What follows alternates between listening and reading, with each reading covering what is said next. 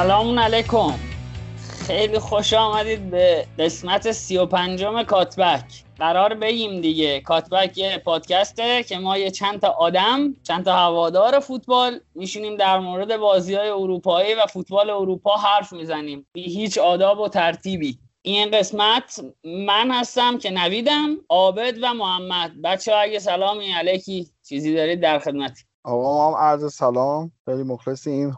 خوشحالیم که بار دیگه هم هستیم در خدمتتون و یک هفته خیلی جذاب داشتیم و با دست پر اومدیم که یه یکی دو ساعتی خلاصه سرگرمتون کنیم منم سلام می‌کنم به همه شنونده هامون. باخت بارسا رو تسلیت بسیار سنگین میگم و آبدم قرار سر پاریس حسابی منو بتره کنه. حالا منتظر باشید تا بشنوید. خب بچه‌ها ما 6 تا بازی داریم که در واقع میشه مرحله یک چهارم نهایی و نیمه نهایی چمپیونز لیگ. آتالانتا پی اس جی لایپزیگ اتلتیکو بارسا بایرن سیتی لیون و دو بازی که توی نیمه نهایی بود. پاریس لایپزیگ لیون بایرن قبل از اینکه نوید حالا بریم وارد بازی ها جز به جز بشیم و تک تک بازی ها رو بخوایم بررسی بکنیم مثلا بیام یه نگاه کلی بکنیم به این بازی هایی که انجام شد. اول اینکه به نظر من این تک بازی ها با اینکه خیلی خارج از عرف بود و, و یه جورایی با اون چیزی که ما همیشه از چمپیون چمپیونز لیگ انتظار داشتیم فاصله داشت ولی به نظرم با اینکه تماشاچی نبود ولی باعث شد که خیلی بازی ها جذابتر دنبال بشه و حالا میگم بیام یه نگاه کلی هم بکنیم. دوستم که نظر شما رو بدونم و من یه سوال چالشی هم از تو داشتم. همین اول کار. یادمه که پارسال از یک شخصی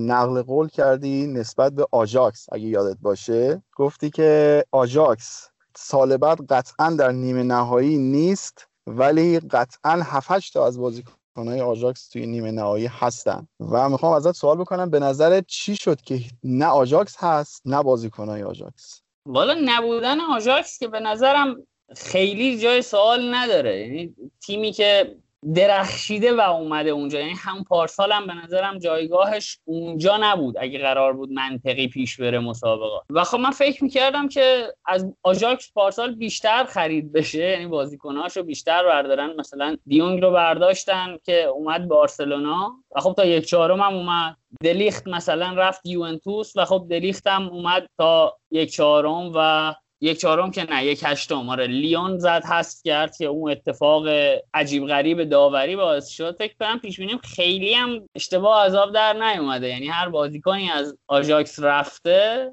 تونسته خودش رو حداقل تا یه مرحله برسونه.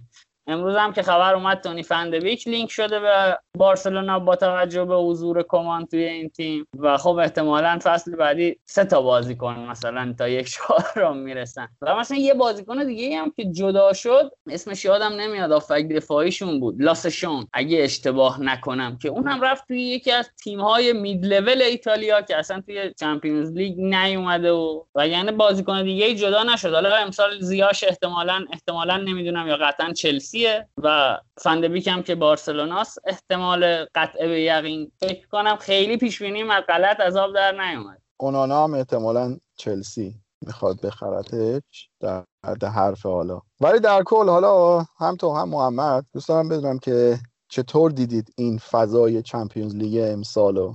آبت حس حالش که یه خورده مثل یورو و جام جهانی بود تکسی بود.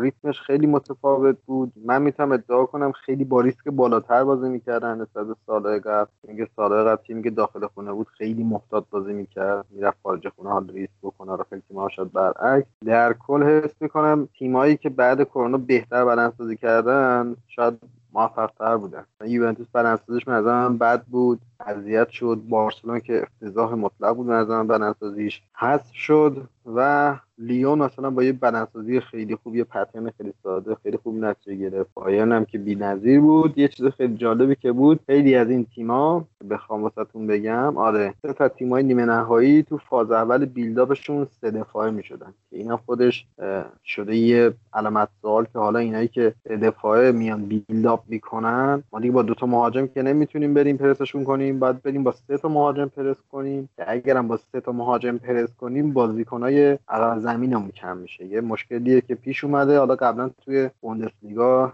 چهار فصل اخیر بوندسلیگا این اتفاق حالا با همون علاج سه دفاع سه دفاعی یه خورده حلش می‌کنه. انگار تو چمپیونز لیگ خیلی از تیم‌ها مثلا مثل اتلتیکو مادرید از موازهشون برای پرس بهتر تو این زمینه کوتاه نیومدن. من حقیقتا به نظر من با تکبازی کلا بیشتر موافقم. حس 90 دقیقه کامل جذابه. 90 دقیقه کامل دعواست. بعضی موقع تو بازی رفت و برگشت تو مثلا 20 دقیقه آخر بازی رفت و می‌بینی هر دو تا تیم دارن مدارا می‌کنن. میگم همیشه نه بعضی موقع. یعنی تایم مرده بازی رفت و برگشت زیاد داره. ولی با یه بازی 90 دقیقه به نظرم سراسر جنگه. و این برای من دوست داشتنی تره. یعنی من ترجیح میدم همیشه تک بازی باشه. آره من موافقم. اتفاقا زارم به خودش هم خیلی مزه داده بود و یه جورایی بحثش هم شد که بیان سال بعد تک بازی برگزار بکنن. ولی خب حالا فعلا که گفتن که نه همون رفت و برگشت. اگر کرونا همچنان ادامه پیدا کنه و شرایط خاص باشه باز هم به همین فرمت برگزار میشه. ولی منم باید موافقم. بازی رفت و برگشتی تقریبا میشه گفت که اون نیم ساعت آخر بازی دوم دیگه به اوج حساسیتش می‌رسه. یعنی این ریتم خیلی کنتری داره و آره این, این خلاصه اینم تجربه کردیم و دیدیم که اگر بازی های باشگاهی هم به صورت حالا یورو یا جام جهانی اینجوری تک بازی بشه خیلی باحال میشه. و یه نکته که قبل از اینکه حال محمد هم ادامه بده اینکه حالا جالبه که چهار تیم نیمه نهایی دو تیم فرانسه دو تیم آلمان. فرانسه که لیگش رو کلا کنسل کرد. بعد از کرونا و با استراحت کامل اومدن و حالا آلمانی هم که با برنامه‌ریزی خیلی درست به موقع شروع کرد به موقع هم تموم کرد و تیماش با آمادگی کامل اومده بود. حالا من به عنوان آخرین نکته بگم این گل زده در خانه حریفم حالا خیلی به نظر من جذابیت فوتبال کم می‌کنه. خیلی احتیاط زیاد زیاد می‌کنه که خوشحالم که یه خود بازی ها با ریسک بالاتر داره. انجام میشه. نکته آخرم اینو بگم که یه تیم هم اگه دو امتیاز دو تا گل اختلاف مینداخت دیگه من یه جورایی حس می‌کردم دیگه بازی رو برده. خب بچه های موافقید بریم سراغ بازی ها به نظر من همین اول کار بریم سراغ دعوای عابد و محمد. بسم الله الرحمن الرحیم. پاریس انجرمن آتالانتا. خب من ترجیح میدم محمد شروع کنه ببینم نقطه نظرش چیه. حالا من ادامه میدم. آب تو هم مثل یک کاندیداهای ریاست جمهوری تو مناظره می‌خوای آخر کار حرف بزنی خیلی واکنشگرا داره کار می‌کنه. یعنی کاملا کاپلوی وایستاده به من مچم وا کنم ببین از کدوم استراتژیش استفاده کنم آقا باشه ما ساده زیستانو فنی بگم. حالا بعد عابد ببینم که چجور می‌خواد منو ترور کنه. آقا بازی خیلی بازی به نظر من فوق ای بود از این منظر که اون آرش 5 2 1 2 آتالانتا و خصوصا پرسشون خیلی عالی جلوی 4 3 پاریس جواب می‌داد که پاریس تو حمله می‌شد دو سه چهار یک. حالا خیلی فرمول آشنایی که لیورپول استفاده می‌کنه حالا سیتی استفاده می‌کنه خود توخل توی دورتموند خیلی استفاده می‌کرد که خیلی آرایش fluid و سیال خیلی خوبیه ولی به طرز شگفت انگیزی بغیر از دفاع چپ و راست پاریس دو تا دفاع وسط و سه تا هافبک پاریس کاملا یک در مقابل یک بودن. این دو تا مهاجم به دفاع وسط پرس فشار می آوردن و سه تا هافبک هم به سه تا هافبک طرز عجیبی فشار می آوردن و اون سه تا بازیکن خلاق جلو هم اسیر یه line پنج نفره می‌شدن که دیگه حقیقتا پنج در مقابل خیلی سخت رد کردن. خیلی خوب بود. حالا تاکتیک آتالانتا که همه می‌شناسیم وسط overload ایجاد می‌کنه wing-back اش آزاد می‌کنه که خب خیلی کار قشنگی خیلی هم توش تخصص داره. ولی متاسفانه به نظر من چند تا کار تصمیم خیلی بد گسپرینی گرفت که واقعا بازی رو برگردون یکی این تقسیم انرژی بعدش بود. مثلا من حس کردم دقیقه 62 دیگه کلا تیم خالی کرد. فقط یه ضرب مسئله خیلی معروف داریم بین مربی که میگه هیچ وقت یه یونیت کامل عوض نکن. مثلا سه تا هافبک وسطتون اینجا عوض نکنید. سه تا مهاجمتون عوض نکنید. هم حالا خانو گومز رو برد بیرون دو تا مهاجمش رو برد بیرون. این هارمونی تیم ریخت به هم پرسشون دیگه بعد این نگرفت. حالا سر گلایی هم که خوردن خیلی آفتادگیری به نظر من آماتوری داشتن که خیلی بد بود. حالا من حس می‌کنم به خاطر عدم تمرکز بوده به خاطر اینکه خیلی خسته بودن. یعنی هر چی توان داشتن گذاشتن گلشون هم زدن. ولی اگه یه خود ایتالیایی تر بازی می‌کردن به نظر من می‌تونستن بازی رو هم یکیش نگه دارن. حالا در مورد پاریس هم حرف زیاد دارم. ببینم آبد از چه استراتژی می‌خواد استفاده کنه. من پاریس رو بعدش چیکار کنم؟ خب نه حالا من گفتم که از موضع دفاع بد بیشتر مقصودم توخل بود. اتفاقا من اپیزود قبلی هم گفتم که دوست دارم توخل جام بگیره بخاطر اینکه احساس می‌کنم که بیش از اندازه این مربی زیر سوال میره و همیشه مقایسه میشه با اینکه میگه می‌خواد ادای گواردیولا و کلوپ رو در بیاره. ولی چه حالا توی این بازی و چه بازی بعد جلوی لایپزیگ به نظرم خود توخل هم ستاره تیمش بود. حالا بحث خیلی زیاده که یکی از ایراده که تو خودت هم همیشه به پاریس می‌گیری میگه که بازی رو فقط میبر روی خلاقیت فردی. ببینیم که اول توخل چی داشت تو دستش تو این بازی؟ کلی بازیکن محروم و مصدوم رو دست تیم بود. خب کابانی هم که کلا رفته دیماریا هم نداره و امباپه هم که مصدوم شده و وراتی هم نداره و چند بازیکن دیگه در شرایطی که مجبور میشه مارکینیوش رو بیاره مثلا هافبک بازی بده یه بازیکن که دفاعه. و توخل چیزی که به ذهنش رسید و به نظرم استراتژی درستی هم انتخاب کرده بود اینه که سه تا هافک تخریبی گذاشته بود وسط زمین حالا مارکینیش هم بهشون اضافه کرده بود و اینا کاملا فقط وظایف دفاعی رو انجام می‌داده. اینکه یه مربی اونم تو تیم مثل پاریس که این همه ستاره داره قدرت تیم حریف رو درک بکنه به نظر من یه کردیت داره. و برنامهش برای ادامه کار اینجوری بودش که خب ما اول سعی می‌کنیم که گل نخوریم. و بعد گل می‌زنیم که اگر امباپه از موقعیتاش استفاده می‌کرد تو نیمه اول من فکر می‌کنم که توخل به هدفش هم رسیده بود. و حالا از اون طرف نقدی که من به آتلانته دارم به نظرم یک مقدار هم اعتماد به نفس خیلی کاذبی داشتن. شاید اونقدر که چجوری بگم لیگ قهرمانی باید می اومدن بازی می‌کردن بازی نکردن و خیلی بیمهابا تیمو اینقدر بالا کشیده بود که تو همون چند دقیقه اول نیمار از وسط زمین تک به تک شد با دروازه‌بان و به نظرم تاکتیک های توخل جواب می‌داد اگر اتفاقات بازی اونجوری که باید شاید پیش می‌رفت. ولی خب دیدیم که حالا نیمار خیلی فرصت سوزی کرد و همین باعث شد که بازی هی رفته رفته سختتر بشه. ولی من خودم معتقدم که نیمار توی این دوتا بازی به اندازه قیمتش بازی کرد و می‌تونم بگم توی بازی آتالانتا واقعا تک‌ستاره تیم بود و تا لحظه آخر جنگید و دوید و باعث شد که پاریس ببره. حالا تا اینجا اگر بحثی داری بیاد تا من برم تو جزئیات. یه بخش کاملا با موافقم ما به ما وقتی یه high line بازی می‌کنیم دفاعمون رو میاریم بالا این دفاع مرکزی‌هامون باید خیلی فرز باشن که به از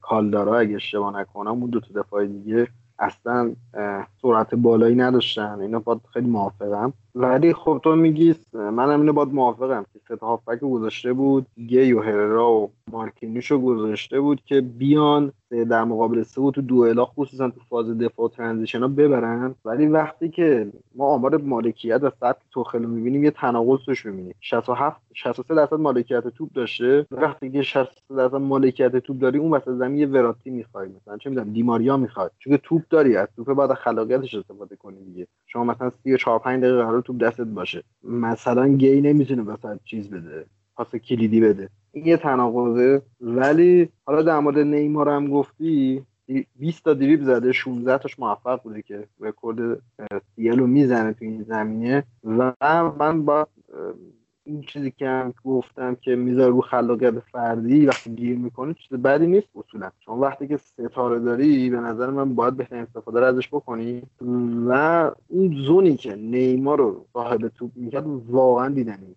کجا؟ یعنی یا رو half-space یا رو مرکز زمین. اینو صاحب توپ می‌کرد. جایی که تراکم بازیکن بود و اون overload دفاعی آتالانتا رو خیلی میشه گفت فردی میشکن اینم یه credit ی که باید به توخل بدیم. به عنوان کسی که از آنالیز اومده و مربی شده منم دوست دارم که توخل موفق باشه به نظرم. آره اینو کاملا باید موافقم ولی همین دیگه. ببین تو وقتی که ابزارش رو نداری مجبوری که از این سیستم استفاده بکنی. و حالا دقیقا همین حرف تو. اینجا مهم اینه که تو کجا نیمار رو صاحب توپ بکنی. و حالا تو میای در کنار نیمار ایکاردی هم بالاخره بازیکنی که به عنوان یه ستاره رفته توی اون تیم. و خریدار شده حالا شاید نوید باهام مخالف باشه. ولی تو وقتی میای آمار ایکاردیو می‌بینی فاجعه است. به عنوان بدترین بازیکن زمینم شناخته شده. ایکاردی تو کل بازی 21 touch داشته فقط و کسی که قرار بوده توی box بوده فقط یه بار توی box تونسته touch لمس توپ داشته باشه. خب تو پس قرار که چیکار بکنی؟ همین باعث میشه که تمام بار بازی بیفته رو دوش نیمار و از دقیقه ای که امباپه وارد زمین میشه این بنده خدا جون می‌گیره. آره آبد حالا اینم در شرایطی که ایکاردی هم مثل هیگواین تو بازی با دیون همش یک در مقابل سه می‌شد. یعنی شما وقتی که سه تا مدافع فیزیکی درگیر بازیکن ایتالیایی جلوته. یه اونجا یا باید خلاقیت فردی داشته باشی یه تحرک زیادی داشته باشی یا لطف کن مثل فالس ناین یا عقب واسه خط هافبکت بازی سازی بود هیچ کنم از اینا رو به نظر من انجام نداد. کلا گفتم اون اپیزود گفتم این اپیزودم میگم. دوره این نوع مهاجمین تموم شده. ببین که به قول بیا 24 تا تاچ بزنه دیگه اون به درد دیگه آماتور می‌خوره. به درد فوتبال مدرن نمی‌خوره. و حالا کسی میاد بازی رو در میاره؟ که ستاره از استوک سیتی آقای چوپوموتی که عملکرد خوبی داشت. انصافا رو هر دو آره، گل زد گل اولم که پاس داد. ولی حالا نیمار خیلی بیشتر روی این داره بهش یه جورایی حمله میشه و آخر بازی هم من یادم وقتی که به عنوان بهترین بازیکن شناخته شد خیلی اعتراض بود که بابا این همه موقعیت خراب کرده. ولی کلا این چند تا بازی اعداد خیلی حرف می‌زنن. یعنی از اون دست بازی بود که باید به آمار بیشتر توجه بکنی. ببین حالا سوای اون 16 تا دریبل موفقی که داشت 113 تا لمس توپ داشته. حالا تو مقایسه بکن با ایکاردی که 21 داشته فقط. 9 بار لمس توپ تو box داشته. 7 تا شوت زده بیشتر از هر بازیکن دیگه. یه دونه assist داده و جلوی 29 پاس تو یک سوم دفاعی حریف انداخته. خب همین باعث شده این فشار باعث شده که بالاخره قفل دروازه آتالانتا باز بشه. و حالا از اون طرف آتالانتا یکی از چیزهایی که به نظر من کار اشتباهی که انجام داده بود بازی رو آورد روی بازی تک به تک و از اون حالت کلا گرفتن فضا خارج کرد و یکی از بزرگترین اشتباه های آتالانتا بود و یه آمار وحشتناک 29 خطا به ثبت رسون فقط به خاطر اینکه واقعا تک به تک حریف بازیکنهای پاریس نبودن. حالا شاید بگیم که این تاکتیک حریفه که بیاد با خطاهای ریز بازی رو از ریتم بندازه. ولی یکی از دلایلی که گاسپرینی مجبور شد که خیلی از بازیکنهای جلو رو بکشه بیرون و تعویضاشو زود انجام بده و آخر بازی به خاطر مصومیت اون بازیکن که الان یادم نمیاد اسمش چی بود مجبور بشه ده نفره بازی بکنه چند دقیقه آخر بازی رو. فقط به خاطر این بود که بازی رو برده بود روی بازی نفر به نفر. آبد اونم در شرایطی که کوالیتی و توانایی بازیکنهای آتالانتا خیلی کمتر از پاریس. این وقتی که چهار مثلا اینو من خیلی خلاصه بگم و بریم سراغ نوید. مثلا خیلی تیم‌ها وقتی مثلا چه می‌دونم بارسا می‌خواد جلوی خطاف بازی کنه اگه خطاف مثلا 4 2 1 بازی می‌کنه اون اگه 4 1 4 1 بچینن یعنی خط هافبکشون یک در مقابل یک بشه معمولا بارسا می‌بره. یعنی به نظر من اگر به قول تو می‌تونست با تغییر تاکتیکی خیلی زونا رو دو در مقابل یک می‌کرد خیلی بسودش می‌شد. خب بسم الله الرحمن الرحیم. چقدر شما دوتا حرف زدید؟ ما هرچی می‌خواستیم ورود کنیم نمیشه. اول که بگم اینو که اصلا به این معتقد نیستم که کردیت بردهای پاریس رو باید به بازیکناش فقط داد و توخل به خاطر اینکه مهره داره داره مثلا پیروزی ها رو به دست میاره. خیر بالاخره توخل هم داره اندیشش رو پیاده می‌کنه ولی اینکه اصلا بازی رو ببره روی خلاقیت فردی.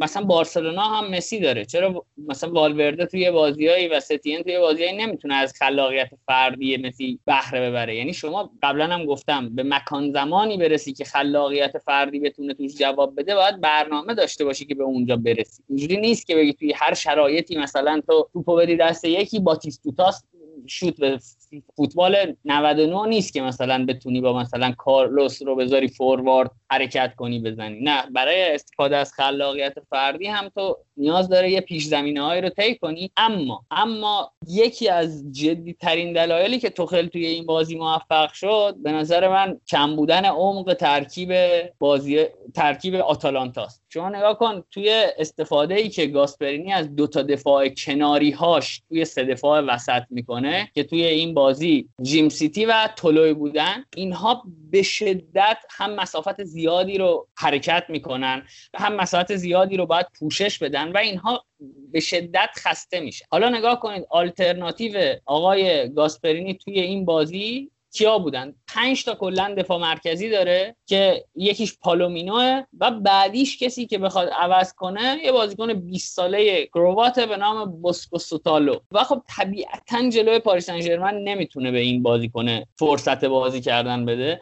و مسئله اینجاست که توی بازی که شما توی یه آخر تحت فشاری و مهره هایی که دارن به فشار میارن دراکسلر پارادس هست امباپس نیمار و حالا همون آقای چپاق موتینگه کیه؟ اینم آورد داخل. وقتی این فشار روی شما هست طبیعیه که شما اشتباهات فردی هم افزایش پیدا می‌کنه نمونه بارزش من قول میدم که این بار یادم نره و تصویرش رو توی کانال بذارم. همین الان با لپتاپ میذارمش روی اسکجول که فوروارد بشه توی کانال. رسما من چندین و چند صحنه دارم که مشخصا آگاهی محیطی دفاعهای آتالانتا ریخته به هم. یعنی با یه پرس و یه حجوم اشتباه روی توپ فرصت چهار در مقابل دو میده به پاریس. روی گل دوم شما دقت کنید. تصاویر این دوتا رو هم من می‌ذارم توی کانال. که مشاهده کنن دوستان میگم همین خواستم بگم که اینجوری نیست که فقط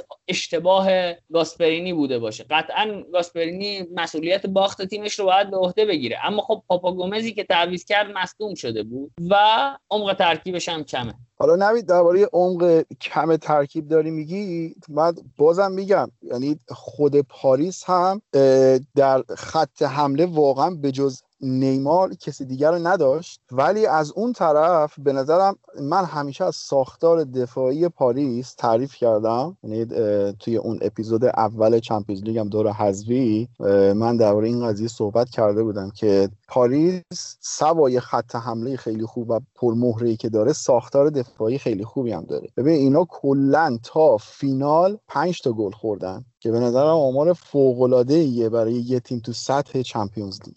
و حالا تو میای می‌بینی که تو این بازی باز هم به نسبت همون داستان ها دفاع کناری پاریس کیه؟ اگه درست تلفظ بکنم آقای کرر که این بازیکن کلا چهار تا 90 دقیقه امسال بازی کرده. ولی در اون ساختار دفاعی که قرار گرفته عملکرد خوبی داشته. و حالا از اون طرف من می‌خوام اینم بگم که بازی بی‌نظیر کیمپمبه که اصلا نمی‌دونم چرا بهش توجه نمیشه. کیمپمبه تو این بازی 14 بار بازپسگیری توپ داشته. این آمار فوق العاده است. شما جلوی آتالانتایی داری بازی می‌کنی که امسال به هیچ کس رحم نکرده توی ایتالیا و هر کسی که هم مرحله قبلی والنسیا رو داغدار کرده اومده بالا. و حالا شما جلوی همچین تیم یه همچین عملکرد دفاعی که از خودت نشون میدی فوق العاده است. و حالا جالبه که یه نکته هم درباره کیمپمبه بگم که سه سال پیش بازی پی اس جی و بارسلونا بازی رفت زوج خط دفاعی پی اس جی کیمپمبه و مارکینیوش بودن که بازی برگشت تیاگو سیلوا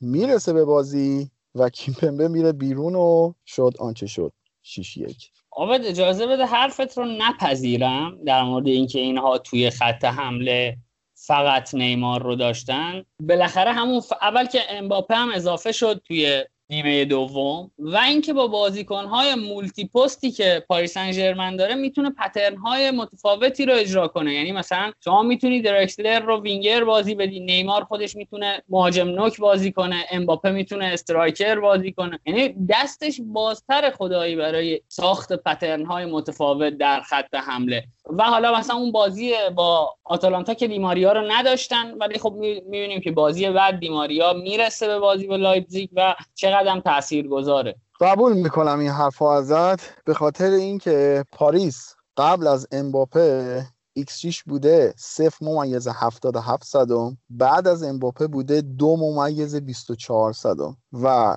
قبل از امباپه کلا 7 شوته به سمت چارچوب داشته بعد از امباپه 9 شوت و می‌تونم اینو ازت بپذیرم. خدا پدرتو بیامرزه آقا. ضمن اینکه اون 77 صدام قبل از امباپه هم مال اون موقعیت اول نیمار بوده یعنی دقیقه سه که اونجا البته ایکاردی تاثیر خیلی خوبی گذاشت. یه بدن ناب گذاشت و نیمار تونست توپو ببره. یعنی بچه هنوز یه کارهای بلده.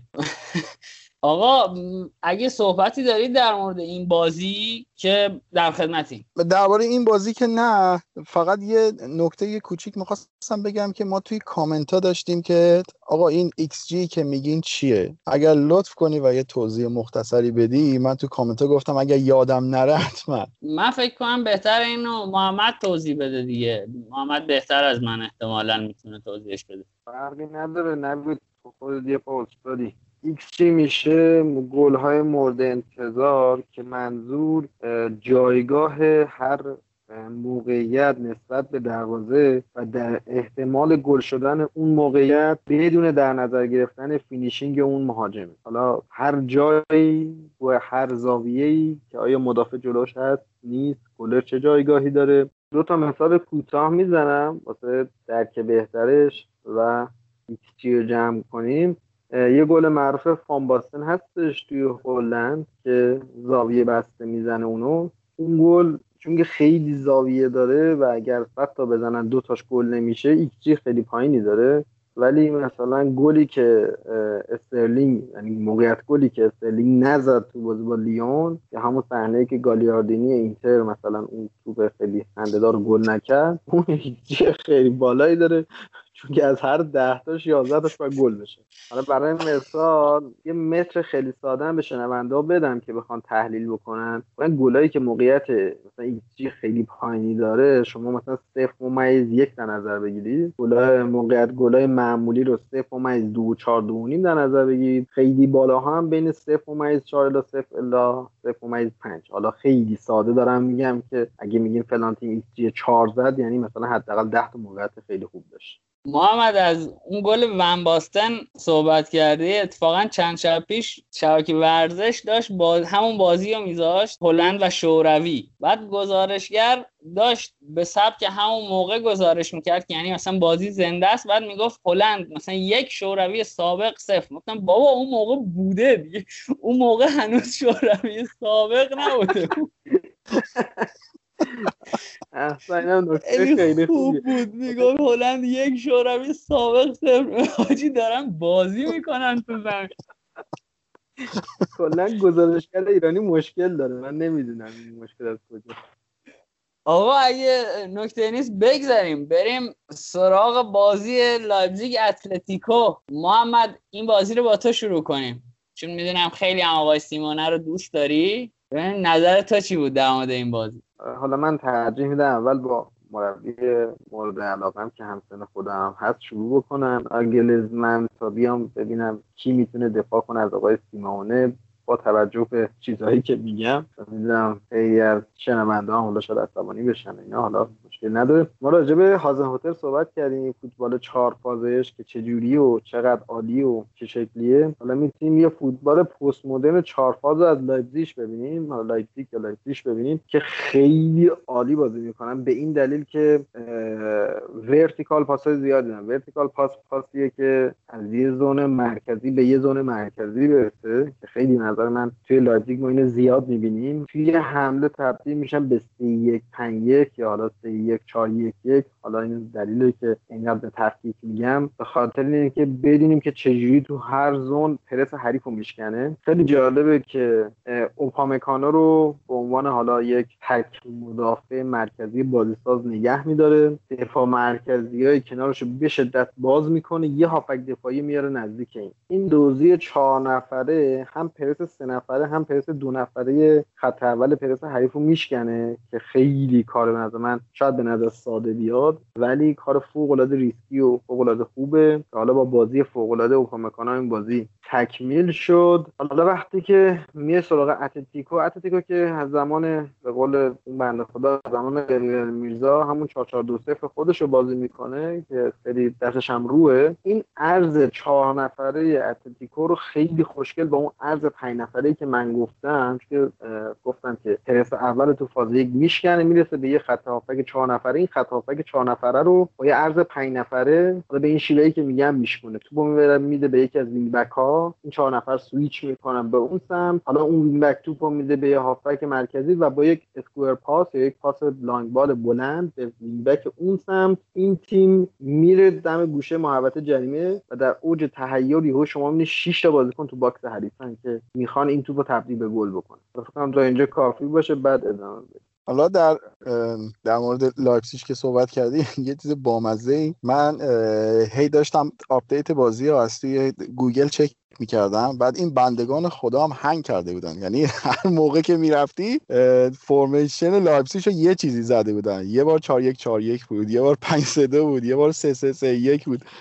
خیلی بامزه بود. محمد در مورد اینکه چجوری میشکست خط پرس رو که گفتی که به نظر من البته خط پرسی هم همچی وجود نداشت. یعنی آنچنان هم مثلا سیمونه هایپرس بازی نمی‌کرد. یعنی عمدتا شما می‌دیدید که فشاری روی بازیکن صاحب توپ نیست. اوکی مسیر پاس رو پرس می‌کردن. ولی خب بازیکن صاحب توپ برای تصمیم گیری تحت فشار نبود. آنچنان مخصوصا مثلا تا دقیقه های 60 65 من همچین چیزی رو ندیدم. البته میگم شایدم بد نگاه کردم بازی رو. و یه نکته دیگه ای که توی این بازی دیدم این بود که خواسته یا ناخواسته خوب یا بد من فکر می‌کنم لایپزیگ از نبود ورنر توی این بازی سود کرد. به دلیل اینکه راه اینکه بتونی شما اون خطهای چسبیده به هم 4 4 2 0 سیمونه رو باز کنی بازیکن یا مهاجمیه که بتونه بین خطوط حرکت کنه و جایگیری کنه و پولسن توی حرکت بین خطوط مخصوصا از دفاع حریف کندن و به قلب هافبک حریف زدن بازیکن ماهرتریه از ورنر نوید باهات موافقم چون توی بازی های این شکلی اصلا فضای پشت دفاع مرکزی ها نیست که ورنر بخواد بزنه تو.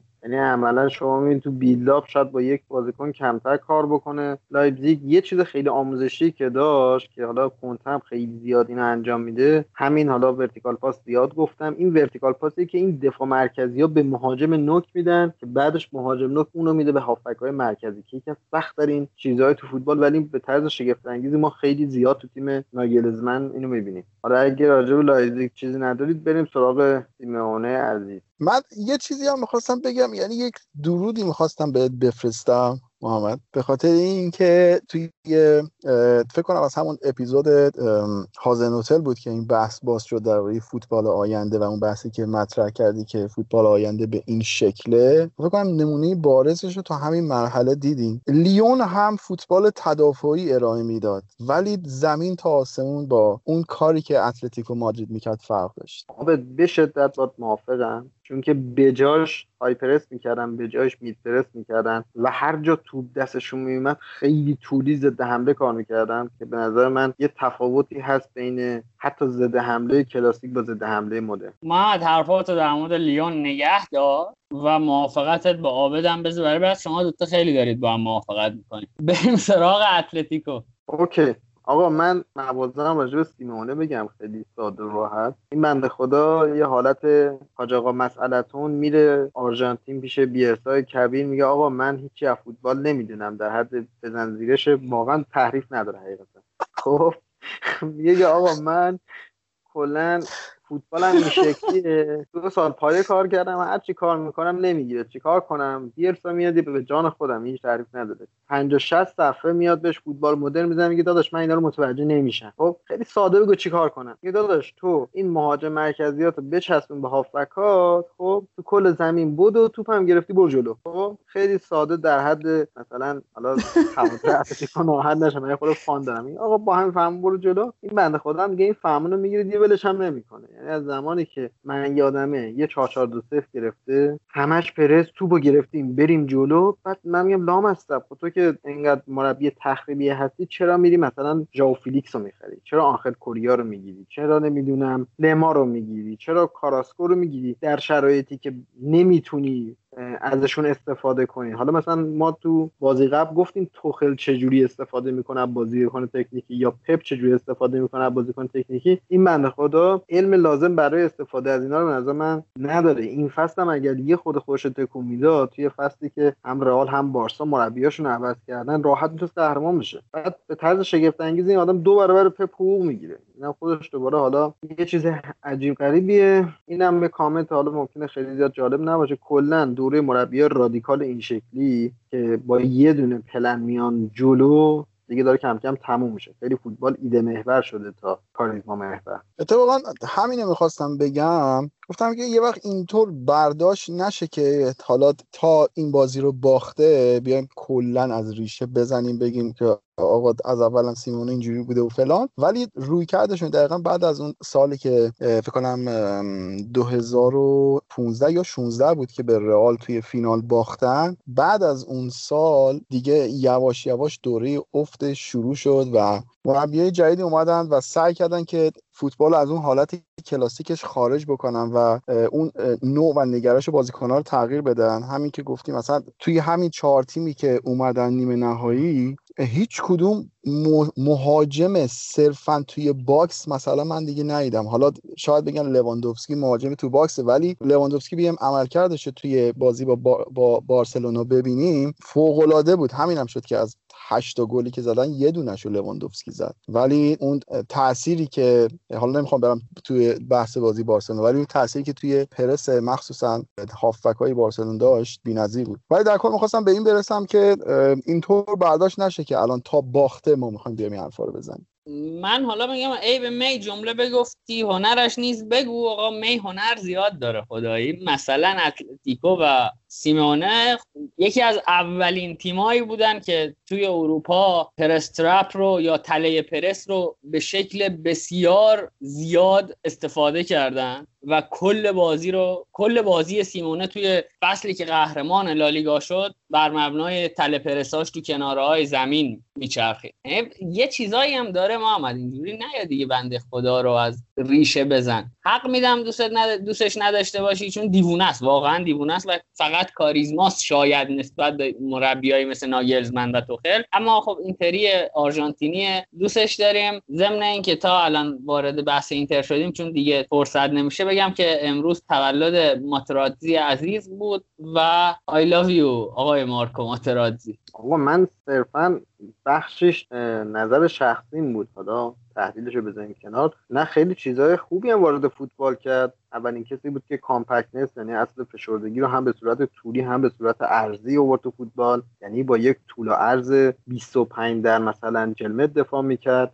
جزء اولین کسایی بود که مهاجماش به شدت فشار می آوردن به شماره 6 های حریف میگم کارهای خوب زیاد که مثلا با فلسفهش مشکل ندارم. من با این مشکل دارم که این بنده خدا اصلا تغییر ناپذیره یه وقتایی چی میگن تغییر لازمه که آدم انجام بده. آره قبول دارم. تو زمینه update کردن خودش میلنگه. کمیتش لنگ می‌زنه. عابد اگه صحبتی داری در خدمتیم در مورد این بازی و اگه نیست که یا بریم سراغ بازی بعد یا اگه محمد صحبتی داره بشنویم. نه من صحبت خاصی ندارم و به نظرم از همینجا جا داره که وارد بازی لایپسیش و پاریس بشیم چون درباره این دو تیم صحبت کردیم. و فقط یه نکته ای من دلم نیومد که درباره لایپسیش نگم بازی بینظیر اوپامکانو بود که حالا الان هی دارم نگاه کنم این فرانسه دیگه چند تا دفاع می‌خواد واقعا عجیب غریب دارن میشن. بعد اصلا نگاه کن کلا چقدر بازیکن داره فرانسه. یکم یورو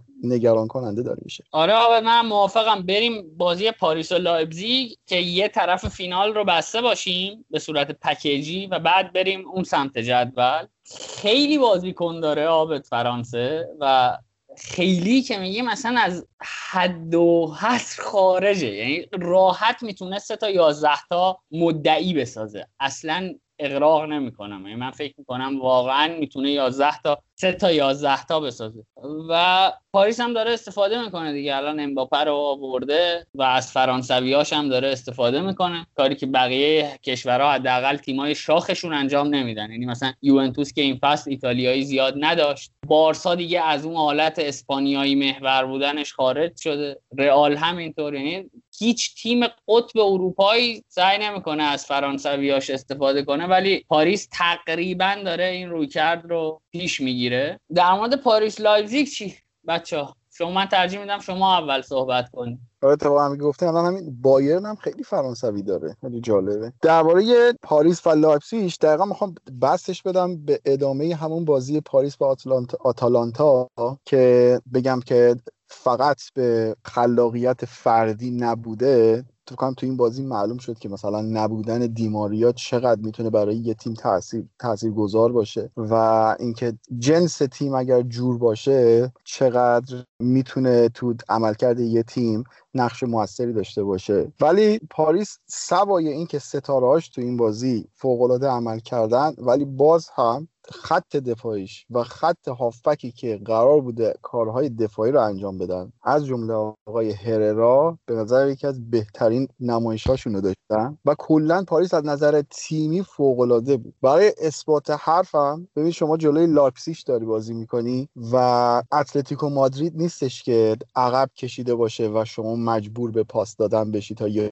حفره باز بکنی. لایپزیگ میاد جلو که بازی تو خراب بکنه. ولی پاریس تو این بازی تونستن چیزی حدود 650 پاس به همدیگه بدن با دقت 90 درصد. جلوی لایپسیش واقعا مشکل این قضیه. و حالا من می‌خوام شما رو بهتون بگم که حالا اگر دوست داشتید برید یه بار دیگه مخصوصا نیمه اول رو ببینید. شدت پاسای بازیکنای پاریس بینهایت بالا بود. یعنی شما به عنوان بیننده کاملا سرگیجه می‌گرفتی که اینقدر این توپا به سرعت بین بازیکن‌ها داره رد و بدل میشه و کاملا فوتبال یک ضرب دو ضرب. حالا از تیمی مثل پاریس که این همه بازیکن تکنیکی داره تو یهو میای فوتبال یه ضرب دو ضرب می‌بینی واقعا عجیبه. من از این نظر قطعا بهشون کردیت میدم. عابد نکته خوبی گفتیم خیلی نکته مهمی برای تیمایی که پرس می‌کنن و پرس سنگین می‌کنن مثلا مثل همین لیورپول مثل ساوثهمپتون یا حتی لایپزیگ اینه که این تیم‌ها به شما فرصت touch سومو نمیدن. یعنی شما باید پاس یک محکم باشه دو بین دو, دو پا باشه. سه اگه می‌تونی تک ضرب بازی کنی. و من شمردم یه چیز حدود 6 تا ترکیب عوض کرد لایپزیگ. این بازی نتونست. نتونست توی پرسشون در بره. خیلی جالب بود. یه چیز خیلی عجیبی که داشتم من تمام credit این بازی رو برخلاف حالا خیلی از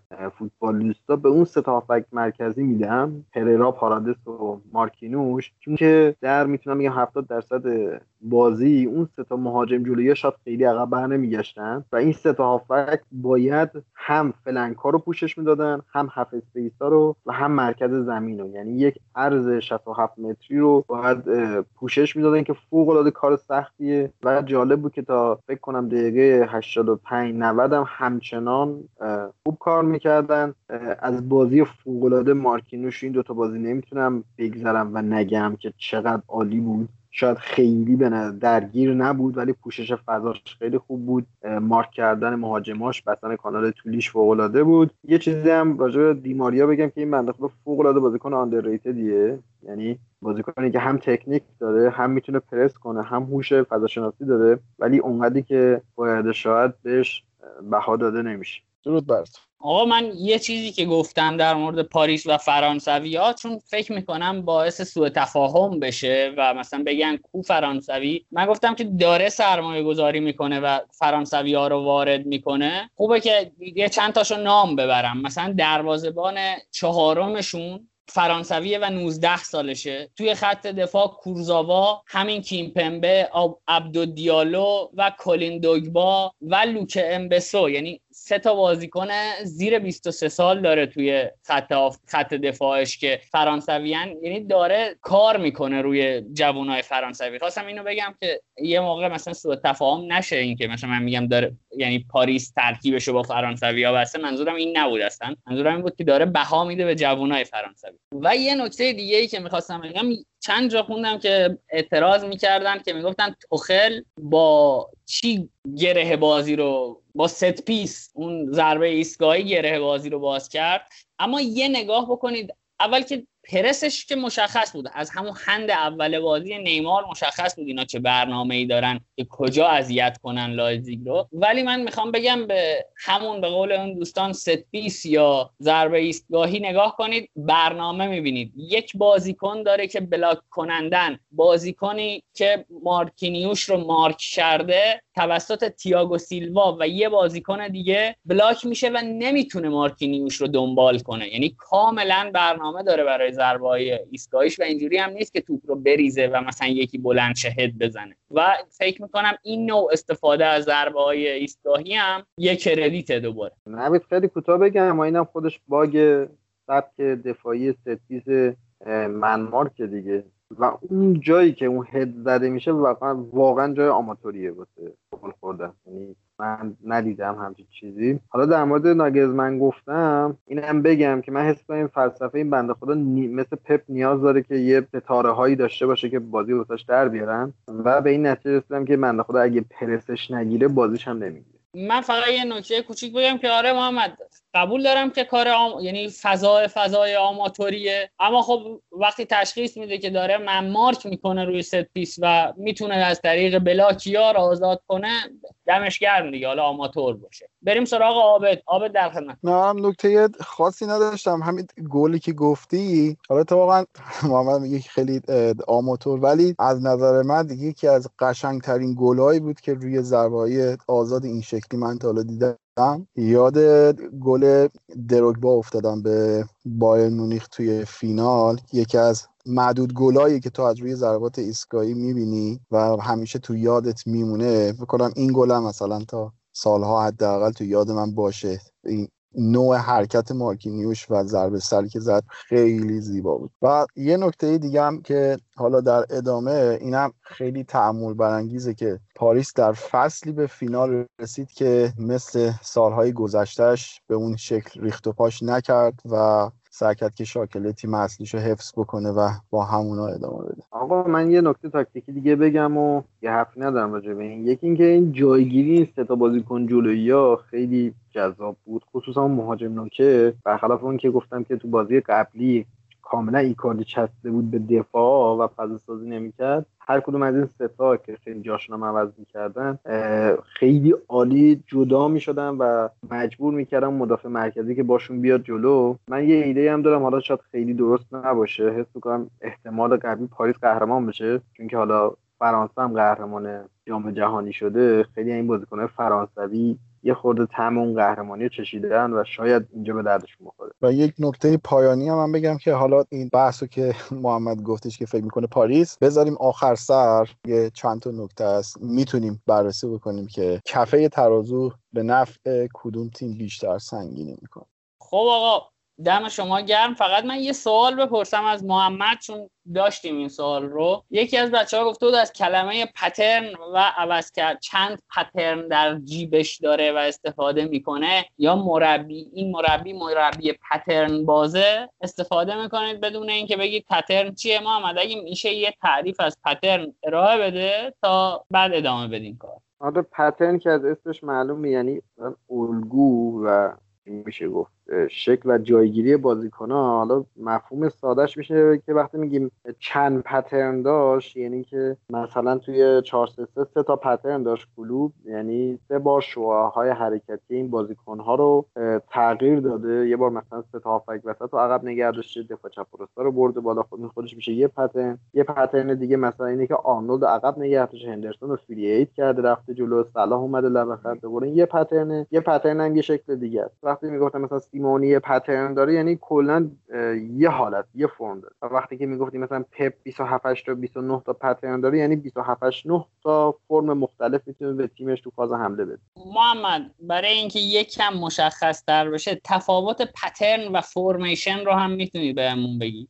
فرمیشن که میشه بیس و شاکله اصلی بازیکن ها در حالت کلی. خب مثلا میگن 4 3 ولی در حمله میره میشه مثلا دو سه پنج مثل پاریس. و در دفاع مثلا میشه 4 5 1 دیگه فوتبال این شکلی نیست که کلا بگیم آقا 4 3 همه 4 3 نه این کلا منسوخ شده است. و حتی الان ما تو ترانزیشن ها هم دیگه یعنی تو انتقالات دفاع به حمله و از حمله به دفاع هم باز هم تغییر حالت داریم. دم دیگر محمد. تا اینجا خیلی ما حرف زدیم. به نظرم به سبک اپیزودهای قبل. بریم یه صدای هوادار بشنویم تا صدای ما یکم فراموش بشه و خستگی در کنید از شنیدن صدای تکراری ما. صدای یکی از هوادارهای فوتبال رو بشنویم که برای ما فرستاده و با یک موزیک شاشنی کار ادامه بدیم بحثمون در مورد چمپیونز لیگ و سمت دیگر جدول. سلام. جهانگیر هستم. سی و چهار سالمه. چی شد؟ مریض فوتبال شدم. ما بچه بودیم. در شستی خوب می‌دونن اون موقع ها از برنامه ها نبود که فوتبال مستقیم و برنامه های تخصصی و اینها نه. یه برنامه ای بود. هر هفته فکر می‌کنم جمعه ها یا جمعه ها بود. یه گزیده ای از فوتبال ها نشون می‌داد. چیزی که برای من خیلی جذاب بود و همیشه به یادم میموند یه آقایی بود با قد متوسط لباس قرمز و یقه ای که همیشه خدا بالا و وسط زمین توی اون خلاصه هایی پخش می‌شد همیشه خدایی می‌کرد. این شد که رفتم ببینم این کیه. کینگریک ما رو عاشق فوتبال کرد عاشق منچستر کرد و دیگه تقریبا می‌تونم بگم که 20 خورده ای ساله که ما فوتبال رو از داخل چارچوب منچستر یونایتد نگاه می‌کنیم. همزمان پرسپولیس هم شد عشق داخلیمون و فوتبال به رنگ قرمز برای ما معنی پیدا کرد. فوتبال امروز اگر سختی توی این سبک قرنطینه زندگیمون وجود داره بیش از هر چیز از نبود فوتباله. انقدر این لعنتی تو زندگیمون تاثیر داره. از همون موقع ها ما با منچستر زندگی کردیم با پرسپولیس زندگی کردیم. اومدیم جلو. یواش یواش فهمیدیم که سر الکسی وجود داره. یواش یواش فهمیدیم که عاشق منچستر بودن به معنی اینه که تو تا آخرین لحظه زندگی و تا آخرین لحظه ای که فرصت داری باید بجنگی هیچ وقت معیوس نشی. اونایی که میگن این فوتبال چی داره اینا رو نمی‌دونن که فوتبال خودش که یه سبک زندگی عشق منچستر یونایتد هم یه جور یه سبک دیگه زندگیه. قطعا اگه منچستری هستی می‌دونی که هیچ وقت نباید از امیدها دست بکشی و هیچ وقت نباید ناامیدانه به زندگی نگاه کنی. همیشه امیدی هست و همیشه این امید در سایه تلاش بیشتر و جون کندن بیشتره. به خاطر همین چیزاست که ما عاشق فوتبالیم و فقط از فوتبال پول در نمیاریم وگرنه بقیه جنبه زندگیمون کاملا تحت سلطه فوتباله. خیلی ممنونم از واقعا از پادکست بسیار خوبه تو دلمون تنگ شده با اینکه یه مقدار کم لطفی به منچستر ولی خیلی دوستتون داریم.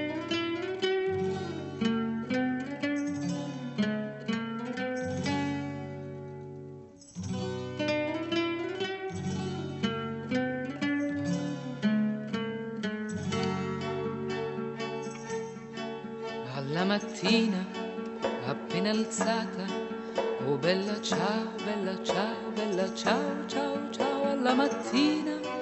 Appena alzata in risaia mi tocca andare e fra gli insetti e le zanzare oh bella ciao, bella ciao, bella ciao, ciao, ciao. E fra gli insetti e le zanzare duro lavoro mi tocca fare il capo in piedi col suo bastone. Oh bella ciao, bella ciao, bella ciao, ciao, ciao, il capo in piedi col suo bastone. E noi curve a lavorare, e noi curve a lavorare. Il capo in piedi col suo bastone, oh bella ciao, bella ciao, bella ciao, ciao, ciao, il capo in piedi col suo bastone e noi curve a lavorare. La la la la la, la la la la la. Oh bella ciao, bella ciao, bella ciao, ciao, ciao.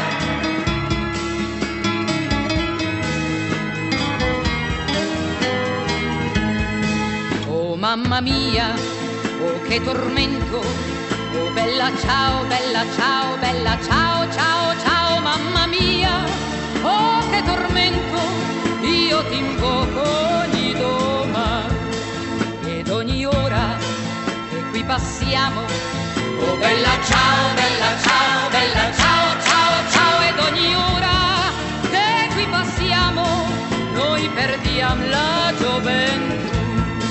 Ma verrà un giorno che tutte quante, oh bella ciao, bella ciao.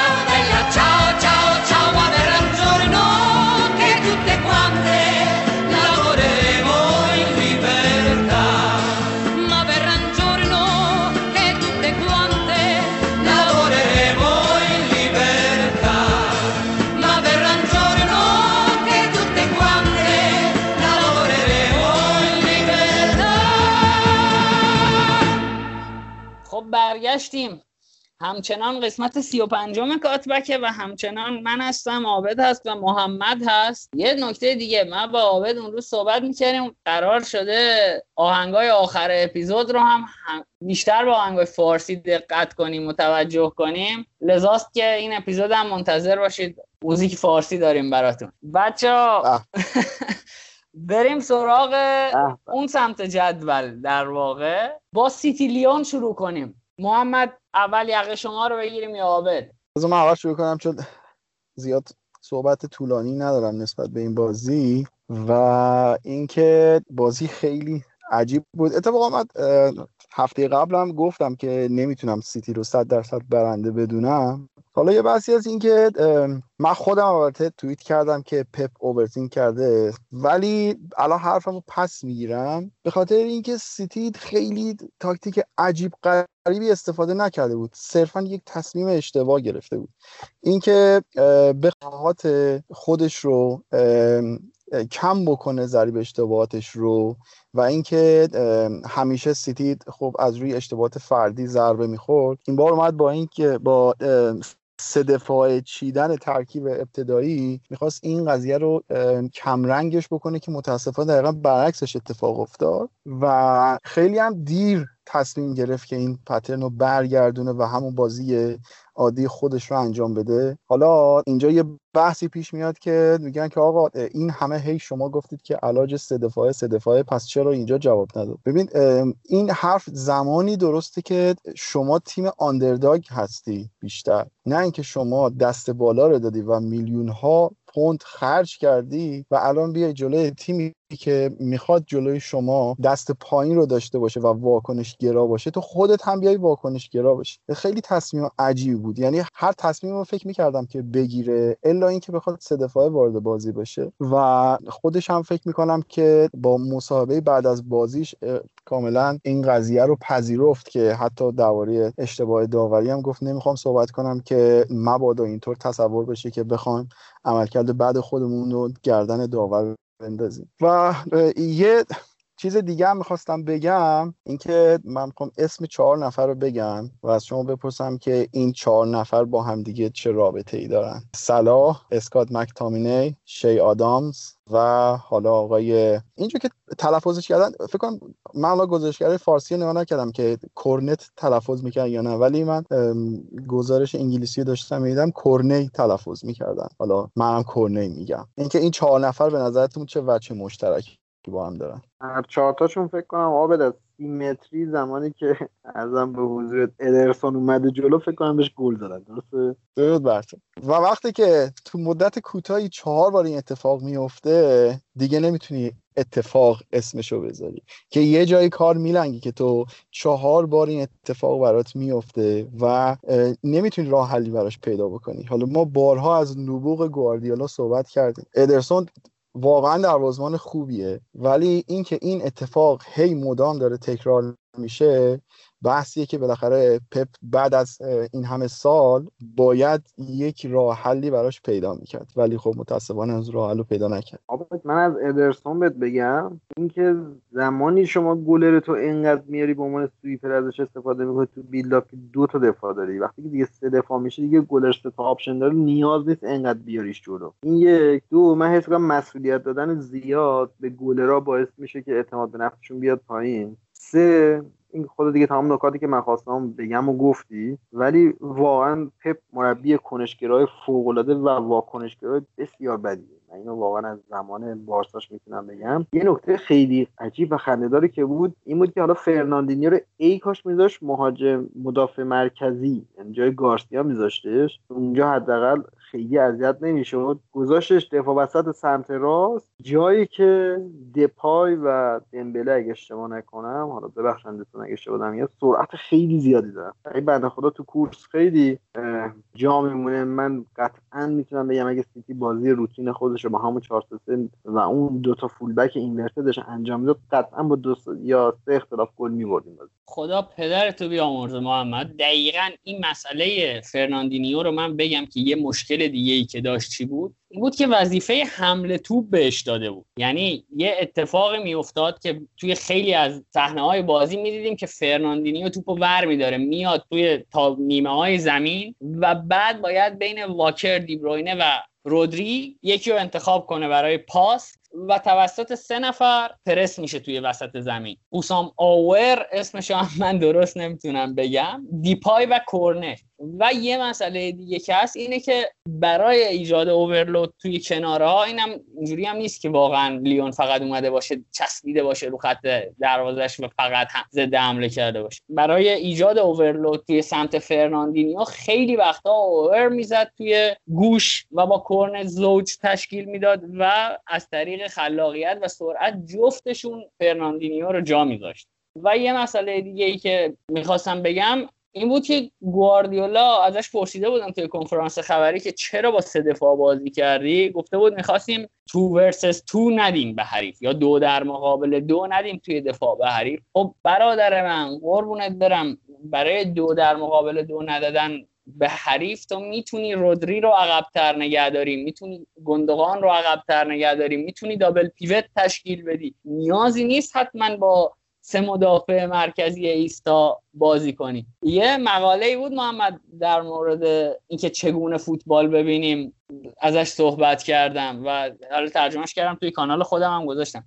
یه جایی نویسنده یه جمله جالبی میگه. میگه only idiots play with back three. و حالا من یعنی فقط احمقا با سه دفاع توی عقب بازی می‌کنن. و خب مشخصا منظورش دفاع کلاسیکه که نگه میداره ستا رو و خب تیتی تایم زیادی از بازی رو داشت اینجوری بازی آقا من تو بازی با پاریس هم گفتم وقتی که شما مالکیت توپ بالا می‌زنی چه بهتر پلی میکرات رو تو بازی زیاد بکنی. الان این بازی هم 72 درصد مالکیت از سیتی با فرناندینیو رودری گوندوغان کیا رو نیمکت بودن؟ سیلواها محرز بنده خدا دیبروین رو آتپوست کرده بود گذاشته بود وینگ راست. من هیچ وقت بنده خدا رو اینقدر عصبی ندیدم. سه تا ایسکایی با زاویه خیلی بسته که بس ساندی کرد و شوتید و برای اولین بار بدیدم که اصلا خودخواه شده. میگم حالا در مورد اون صحنه رحیم استرلینگ یک دو آمار بدم که خیلی جالبه.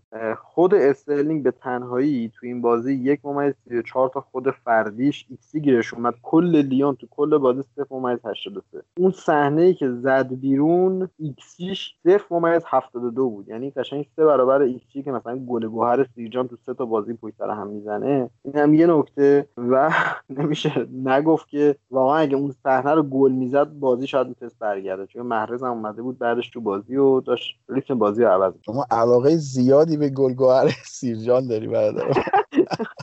آخه ایکس جی صفر ممیز دوازده داریم چهار پنج تا بازی. خیلی نظیریه خوب اتفاقا گلگوهر رو هم مثال می‌زنه چون تیم آقا معلم فوتبال ایرانه.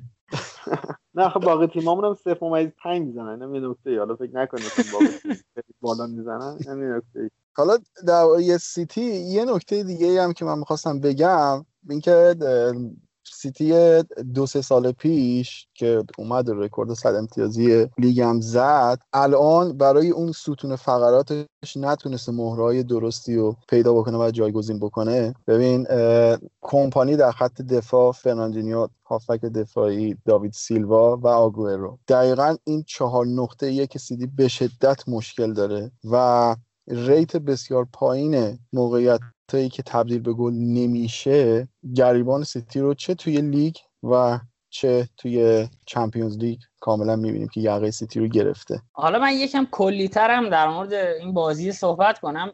کلی یعنی خیلی کلی دیگه. من کاملا مشهود بود که لیون از طریق ایجاد compactness یا فشردگی اومده بود وسط زمین رو بسته بود. یعنی تمام تلاشش این بود که از zone 14 به حریف فرصت نده. zone 14 هم می‌ذارم عکسش رو توی کانال دوباره. همین الان schedule می‌کنم که یادم نره. و وسط رو بسته بود و سیتی هم با سه دفاعی کردن اتفاقا کناره ها رو گذاشته بود و وسط رو target کرده بود دقیقا با دو, دو, دو مهاجم مرکزی. حالا استرلینگ هر از گاهی به کناره ها می‌زد و shift right می‌کرد به اصطلاح. این همینجا بگم که دلیل این که شخصا از عبارات انگلیسی استفاده می‌کنم و بعد ترجمهش می‌کنم اینه که دوستان و رفقا اگه می‌خوان مثلا این مقالات انگلیسی رو بخونن با این اصطلاحات مثلا بیشتر آشنا شده باشن. ولی توی نیمه دقیقا نیمه اول که تمام شد من گفتم که راه حل سیتی اینه که سویچ کنه به 4 3 3 یعنی یکی از سه دفاع مرکزی رو بکشه بیرون یه وینگر بیاره تجمع کنه برتری عددی ایجاد کنه توی کناره ها تراکم ببره روی کناره ها و نقاطی که ایکس جی بالاتری داره مثل half space یا داخل box رو آزاد و همین اتفاق هم افتاد یعنی گلشون که از همین طریق بود اون موقعیتی هم که استرلینگ به باد فنا داد از همین عابد جان در و حالا یه نکته هم که هفته پیش محمد گفت سر بازی یوونتوس و لیون اینکه ساری این محاسبه اشتباه کرده بود و فکر کرده بود که لیون میاد لو بلاک بازی می‌کنه ولی اومدن مید پرس یا مید بلاک به قولی انجام دادن. ولی حالا جالبه که دقیقا پپ هم همین اشتباه کرد. یعنی دو تا هافک مرکزی داشت داشتن. به کتک میخوردن اون وسط. آقا من یه مجبورم واسه اینکه بگم بیچاره پپ حق داشت یه خود اوورثینک بکنه اینه بگم که این بنده خدا پارسال تو محله گروهی هم لیون باخ اگه اشتباه نکنم. اون بازی هم سه دو پنج بازی کرد دفاعش هم اینورتد کرد دو سه پنج عذر می‌خوام. دفاعش هم اینورتد کرد و حس کنم یه خود دژاوو زد. یعنی حس کرد که اگر بازیمون نگیری مثل بازی پارسال میشه. دلم نمیاد از حسام آواق حالا هر چی تلفظش به هر شکلی که هست. نگم نه تا اقدام به دریبل داشت هفتاش موفق بود در پست هافبک مرکزی. یعنی یونایتد اگه می‌خواد پوگبا رو بده بره به نظر من این خیلی بازیکن خوبیه که بگیره. تا هافبکش خیلی خوب توپ می‌گیرن خیلی خوب درگیرن و حملات طولی خیلی خوبی می‌کنن. به نظر من رودی گارسیا جاه طلبیشو با زده حملاتش به نظر من داره نشون میده که نشون داد که من اگه توپو بگیرم می‌تونم طولی خوب توپو بگیرم و سمت دروازه حریف حمله کنم. این هارمونی دوتا حملهشون هم خیلی جذابه. یکی اکامبیه که خیلی خوشگل می‌زنه توی اوم که حالا تو بازی بعدی که بهش می‌رسیم پدر تیمو در ورد که نظر دوتا موقعیت. ایپای هم خیلی فالس ناین تور میاد عقب توپ می‌گیره یا دریفت واید می‌کنه به سمت گوشه ها منم یه توضیح به توضیحات نوید اضافه کنم. خیلی از این واژه های انگلیسی خدا شاهده مدل فارسی نداره. بس ما همون بهتره که انگلیسیشو بگیم. من دیگه در مورد این بازی صحبتی ندارم. آقا به نظرم بگید آقای شماره هشت. واقعا اسمش سخت من, من خیلی تلاش کردم. اسمش رو کنم. به خدا سخته. آره این, م... این مصیبت و اکثر فرانسوی ها داریم آبد یعنی حقیقتا فرانسوی ها توی زمینه تلفظ از ما کالری میسوزونیم ما واقعا برای تلفظ اینا. و آره به نظر من اون شماره هشت لیون بهترین آلترناتیوه. و حالا این جاه طلبی خیلی با باش موافق بودم. حالا این جاه طلبی رنگ بیشتری می‌گیره توی بازی جلوی بایرن که حالا بهش می‌رسیم. و اینکه یه نکته دیگه هم که می‌خواستم بگم باز هم خیلی تعمل برانگیزه. تیمایی که سیتی توی این سه چهار سالی که تو لیگ واقعا رو اوج بود همراه با گواردیولا تیمایی که تو این سه چهار سال ازشون باخته و حذف شده خیلی تعمل برانگیزه. حالا یک سال که به لیورپول خورده حذف شد و لیورپول هم فینالیست شد. هرچند که اون سال هم فکر کنم خوشبین‌ترین هوادار لیورپول هم فکر نمی‌کرد این تیم بره فینال. ولی موناکو لیون و تاتنهام. خیلی اسامی جالبی هن که سیتی داره جلوشون حذف میشه. عابد این روزا شده این آخوندهای که بالا منبرن نکته میگه quiz می‌گیره. آقا دمتون گرم. بریم سراغ بازی بارسا بایرن که حقیقتا برای منی هم که نسبت به بارسلونا هیچ وقت حس خوبی نداشتم. بازی تلخی بود و ناراحت شدم از این شکست سنگین هشت بر دو. و همون شب هم اتفاقا توییت کردم که شب شرط مروت نیست که بخواید رفیقای بارساییتون رو اذیت کنید امشب. محمد این بازی رو با تو شروع می‌کنیم. هرچند که من خودم هم سر این بازی خیلی حرف دارم. و یه نکته فقط بگم قبل از که محمد شروع کنه اینکه میگی که خیلی از اینجور نکته ها میگی به خاطر اینکه این بازی ها وقتی اینجوری پشت سر هم داره برگزار میشه تو خیلی مطالب تحلیلی کمتری هم می‌تونی پیدا بکنی و بیشتر آمار و این اطلاعات ریز هستش که به دست میاد. منم آب اولا که به می‌گفتن لحنت آخوندیه دنبال توجیه بودم. بعد از یه جای دیگه پذیرفتم و کنار اومدم. محمد بریم. من به شما یه اشاره میدم به توییت آموسن امروز. درباره لحن آخوندی خیلی توضیح خوبی داده بود. الله آقا ما کوچیکتم. بریم محمد.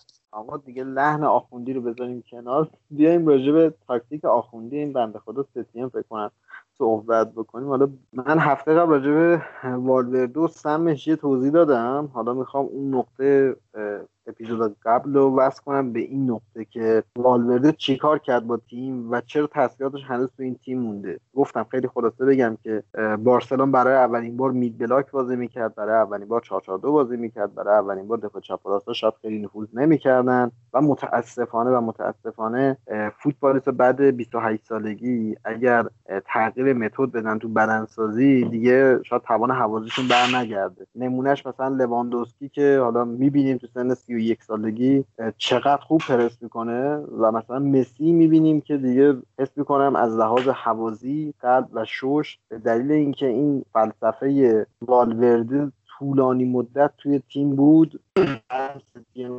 متاسفانه تاثیرات تاکتیکی و بدنسازی خیلی بدی روی این تیم گذاشته. حالا راجع این بازی می‌خوام صحبت کنم. تیتوار بگم. بارسلون که 442 بازی کرد. mid block خیلی بد بدترش اینجاست که میانگین سنیشون 29 ممیز دو بود و دارم می‌خوام مثال فیفایی بزنم. به غیر از آلبا اگه اشتباه نکنم هیچ کدوم از این بازیکنهای بارسلون pace و سرعتشون بالای 60 70 نبود. یعنی ما وقتی که توپ رو میدیم به بایرن می‌خوایم توپ ازش بگیریم ضد حمله بزنیم نیاز به سرعت داریم دیگه نیاز به تحرک داریم نیاز به work داریم که متاسفانه اینا نداشتن. یه تناقض دیگه ما قرار نیست اگه دفاع کنیم. دیانگ اون وسط زمین چه quality دفاعی می‌تونه ما بده در کنار بوسکتس؟ بعد ویدال 33 ساله هافبک box to box wing چپ. الله اکبر. اصلا قابل توصیف نیست. روبرتو رو گذاشتی دوباره هافبک راست. جواب نمیده. بازی برگشت رم دقیقا همین ترکیب بود. با والورده دقیقا دوباره روبرتو هافبک راست بود. بعد شما اصلا با پیکه نمی‌تونید مدرن دفاع کنید. یعنی اصلا پیکه بدنش خیلی افت کرده. دوئلای هواییش اومده رو 77 درصد. اصلا دیگه پاس خوبی هم نمی‌تونه بده متاسفانه. سمدو که دیگه هیچی نگم اصلا. واقعا دو در مقابل یکش کردن دیویس و پریشیچ و ترکوندنش از اون سم و متاسفانه مسی و سوارز هم دیگه بازیکنایی شدن که دیگه باشه نمیشه مدرن بازی کرد. حتی یه دونش هم بذاری تو ترکیب نمیشه باشه مدرن بازی کرد. دوتاشون باشن که دیگه اصلا نمیشه بازی درود بر آقا. من بخوام کلا در مورد این بازی بگم چه اتفاقی افتاد که این شد. چه شد که شد این؟ دو تا. دو تا جمله. یکی پرس بیروح و بی اثر بارسلونا که پرس نبود اصلا. و دو مخمصه ای به نام خط اول پرس بایرن و حالا محمد به نکته خوبی اشاره کرد گفت بازی دادن هافبک box to box ی مثل ویدال به عنوان هافبک چپ یا wing چپ حالا من نتیجهش رو میگم چی میشه اینجا. اول که بیاد از اول شروع کنیم که پرس یا شبه پرسی که بارسا می‌خواست شروع کنه چه نتیجه ای داشت؟ با دو بازیکن سن بالا در خط اول پرس یعنی سوارز و مسی سعی می‌کرد مسیر پاس تیاگو و گورتسکا رو ببنده و هیچ فشاری در دوباره تاکید می‌کنم هیچ فشاری روی بازیکنی که توپ رو در اختیار داشت و قصد build up داشت وجود نداشت. یعنی این بازیکن تصمیم به پاس گرفتن به هر کسی که می‌گرفت از طرف بازیکنهای بارسلونا فشاری برای گرفتن توپ وجود نداشت. ممکن بود تحت شرایط قطع پاس صورت بگیره. ولی هیچ فشاری که یک در مقابل یک بشه این بازیکن و خود توپ پرس بشه وجود نداره. حالا بازیکنی که شما box to box ه و میبریش کنار بازی میدی چه تأثیری رود می‌ذاره؟ این میل به وسط اومدن داره و عکس عکس تمام این چیزهایی که دارم میگم رو توی کانال می‌ذارم. و کامپکتنس بیهوده برای شما به وجود میاره. یعنی فشرده می‌کنه در مرکز خط هافکتون رو خط هافکی که قراره حمایت از خط اول پرس رو به عهده بگیره. و چی میشه؟ کیمیش و دیویس می‌تونن پشت این خط هافبک و در کناره ها جایگیری کنن. و وقتی که دیانگ رو کنار بوسکتس به عنوان double pivot بازی میدی اصلا انگار روح نداشتن. فکرشون جای دیگه بود.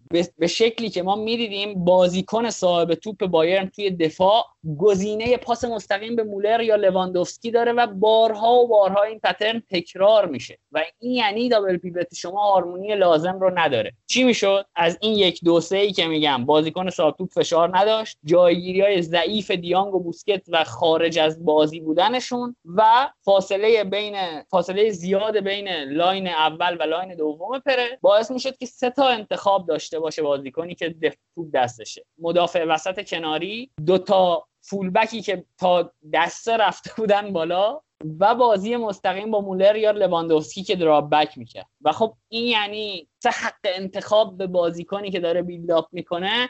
نتیجهش میشه اینکه شما پنج بازیکن رو توی فاز حمله می‌دیدید که بایرن اضافه می‌کنه و با موندن فولبک های بارسلونا هم باز برتری عددی پنج در مقابل چهار توی دفاع ایجاد می‌کنه. حالا من نظرم اینه که به حالت کلی اختلاف این بازی به نظر من 8 دو نباید باشه و به نظرم بازی یک نیمه داشت. نیمه دوم کاملا به شکل احساسی جلو رفت و عدم شخصیت رهبری مخصوصا شخص مسی به نظر من باعث شد که یه همچین نتیجه رقم بخوره. اون عکسی که ازش در اومد بین دو نیمه کاملا خودشو باخته بود و نشسته بود روی صندلی و کاملا می‌شد. فهمید که بازی رو باخته و حتی مایل بود که همونجا داور سوت پایان بازی رو بزنه و تمومش بکنه. و این اینکه من می‌تونم بفهمم که چرا دیونگ و بوسکتس رو با هم گذاشته بود به خاطر پرس شدید بازیکنهای بایرن مونیخ و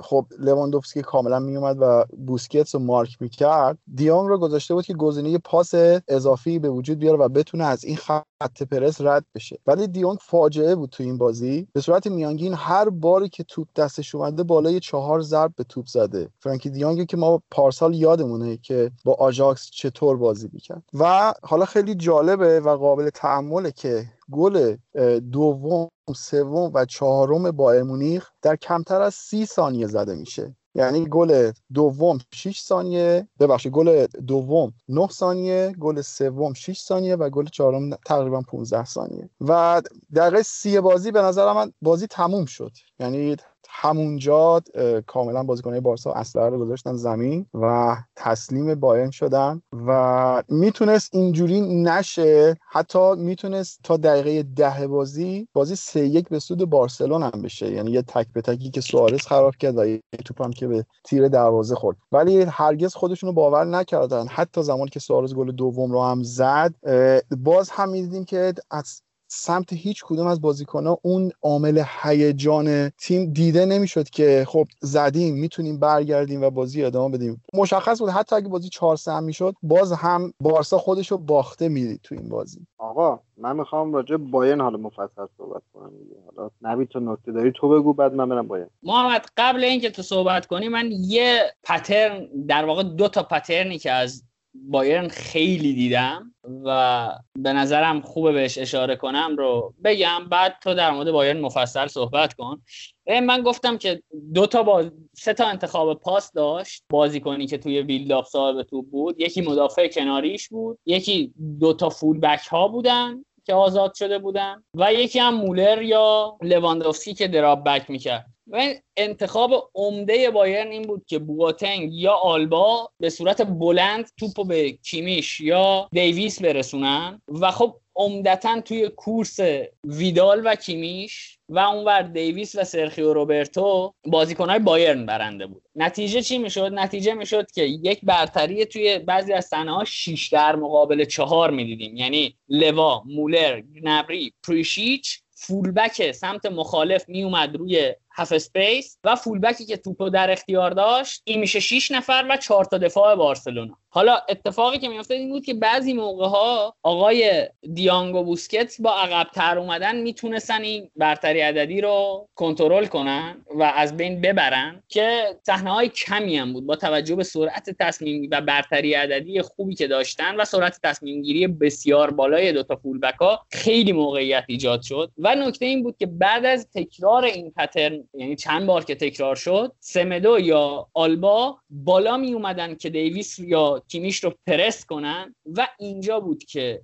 دوباره انتخاب می‌رفت روی مولر. مولر یکی از flank ها رو توی عمق آزاد می‌کرد و به دلیل اینکه میگم بارسلونا هم می‌خواست دوباره از مرکز محافظت کنه توی flank دوباره جا می‌دادن و دوباره تراکم سویچ می‌شد اینور و تیر دو cutback و داخل زدن دیویس آزاد می‌شد. یعنی کاملا هر pattern ی رو که بارسا میبست یه pattern جدید بایرن شروع می‌کرد و فلیک تو جیبش به قولن آماده داشت و رو می‌کرد. آقا حالا بریم نظرم سراغ بایر مونیخ.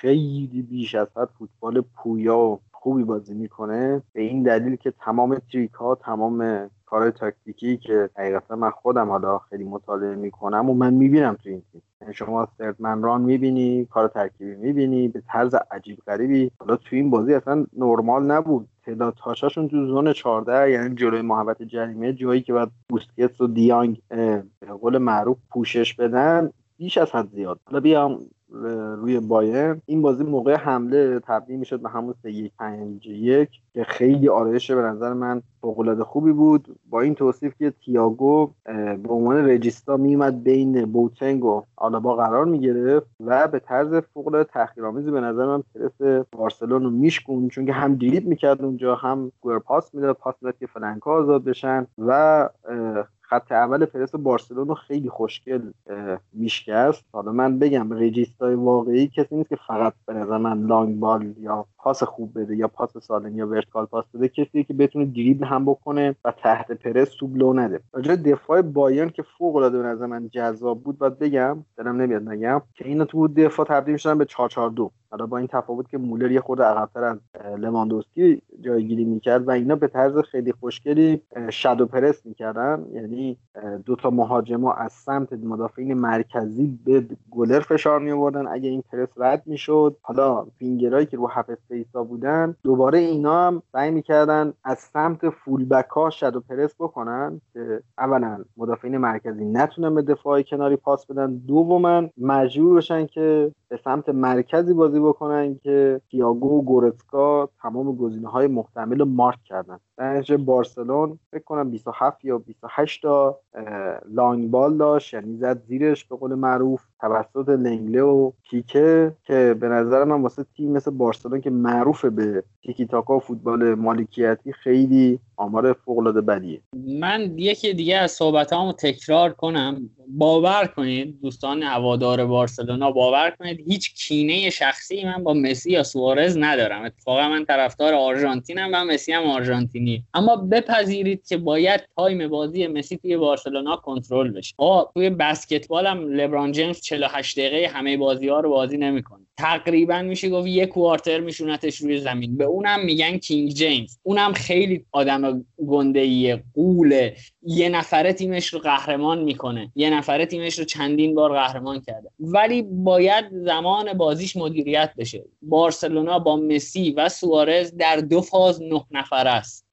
باید یه مربی باشه که شجاعت این رو داشته باشه که time بازی مسی رو مدیریت من این نکته آخرم بود. عابد اگر صحبتی داری در خدمت. آره حالا من می‌خواستم درباره خود بارسا یه مقدار بیشتر صحبت بکنیم. اینکه من فکر می‌کنم که این نتیجه چیزی بودش که حاصل شرایط چند سال اخیر بارسا بود. یعنی شما وقتی میای که حادثه روم رو می‌بینی بعد آنفیل و بعد بایرن. یعنی هر سال بدتر از سال قبل و سختتر و شکننده تر شما بیای همین بایرن رو در نظر بگیرین. پروژه بازسازی بایرن ببین روبن و ریبری بازنشست میشن. بلا فاصله گنابری میاد کینگزلی کومن میاد و الان سانه هم خریدن. خیلی سریع برای اونا جایگزین پیدا کردن. فیلیپ لام بازنشست میشه. فیلیپ لام کم مهره ای نبود توی بایرن مونیخ. بلافاصله کیمیش میاد و جایگزینش میشه. ولی این اتفاق توی بارسا نمیفته و فکر می‌کنم که بذار اینجوری بگم بهتره. ببین شما میای نگاه می‌کنید حالا اون سالی که کوتینیو و دمبله خریدن که اوجش بود بذاریم کنار اصلا بریم سال قبلش. سال 2016 بارسا 125 میلیون یورو توی بازار خرید می‌کنه که از اون بازیکنها هیچ کدومشون توی این بازی نیستن. و حتی همون دمبله و کوتینیو هم که بیاریم داخلش اونا هم با مبلغ خیلی خیلی بالایی خریداری میشن که دمبله روی نیمکت اونورم که کوتینیو در نقطه مقابلش به زمین میاد و می‌بینیم که دوتا گل می‌زنه و یه پاس گل میده. مشکلات بارسا خیلی فراتر از والورده و کیکه ستینه و من میگم من خودم اتفاقا من این بازی رو دیدم.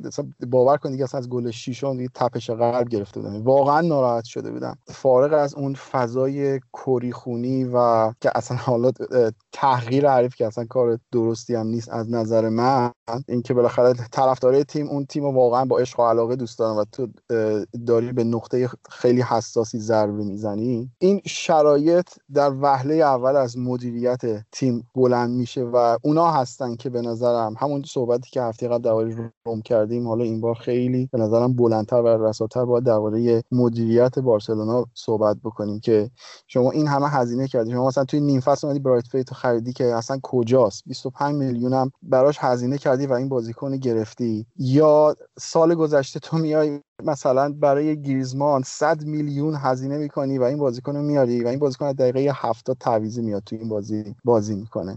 اینا نکته هستش که باید خیلی جدیتر بهش نگاه کرد و حالا اینکه این این 4 4 2 بازی کرده بود و اون 4 3 بود و نمی‌دونم 4 3 1 2 بود و اینا به نظرم خیلی این نتیجه خیلی بالاتر و ورای این داستان است آب در ادامه حرفت من اینو بگم که از وقتی که بارتامه اومد اصلا این اعتقاد به لاماسی هم بین رفت. انگار این کارخونه استادسازی هم کم کم دیگه انگار ستاره ای نمی‌تونست واسه خود بارسلون به وجود بیاره در شرایطی که ما این تمام این بازیکنهای خفنی که حالا می‌شناسیم ژاوی اینستا مسی همه دل همین آکادمی اومدن بالا. همون کیمیشی هم که تو میگی از دل هم آکادمی اومده. قبلترش خود لام هم از توی آکادمی بایرن اومده بالا. و منم باید موافقم. منم زیاد تعلق خاطری به بارسلون ندارم ولی وقتی از نگاه هواداری این بازی رو نگاه کردم و حتی اون عکس مسی رو دیدم با اینکه حالا مسی فنم نیستم واقعا ناراحت شدم و رفتم تو فکر. چون این یه تک بازی نیست این سلسله اتفاقاتیه که منجر میشه که تیم هشت گل بخوره. و اینکه یه نکته دیگه هم فکر کنم این قضیه کاملا باید حتی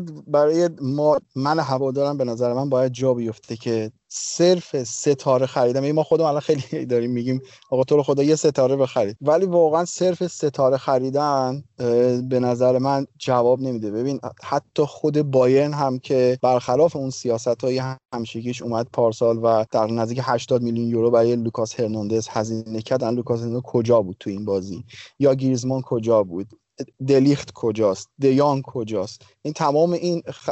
ادن هازارد کجاست؟ تمام این خریدایی که پارسال کلی براشون هزینه شده یا از اون ور میاد رودری که اون همه سیتی براش پول داده می‌بینی که اینا هیچ کدومشون نتیجه اون چوری که باید شاید نتیجه ندادن. و حالا ستاره این بازی جالبه از کانادا میاد. آنتونی دیویسی که فکر کنم با بعید می‌دونم بیشتر از ده میلیون با پولش داده باشه. و به نظرم اون سیاست گذاری باید از پایه همونجی که تو میگی یکی از یکی شاید اصلا میگیم بهترین آکادمی دنیا لاماسیا داشته. ولی کجان ستاره لاماسیا؟ عابد من باید موافقم. الان خود بارسا همین ریکی پوچ رو داره که من الان بازیاشو follow می‌کنم. خیلی بازیکن خوبیه خیلی key pass ای خوبی میده خیلی تو build up خوبه ولی متاسفانه شاید چون که اسم خیلی بزرگی نداره اسمش به اندازه دیانگ بزرگی اسمش بازی نمیدن. و بعد موافقم الان گریزمان رفتن خریدن بنده خدا رو به عنوان یه وینگر کلاسیک خیلی بازی می‌ذارن هافبک چپ رو می‌ذارن رو flank سمت چپ. و این بازیکن نابود میشه. و میگم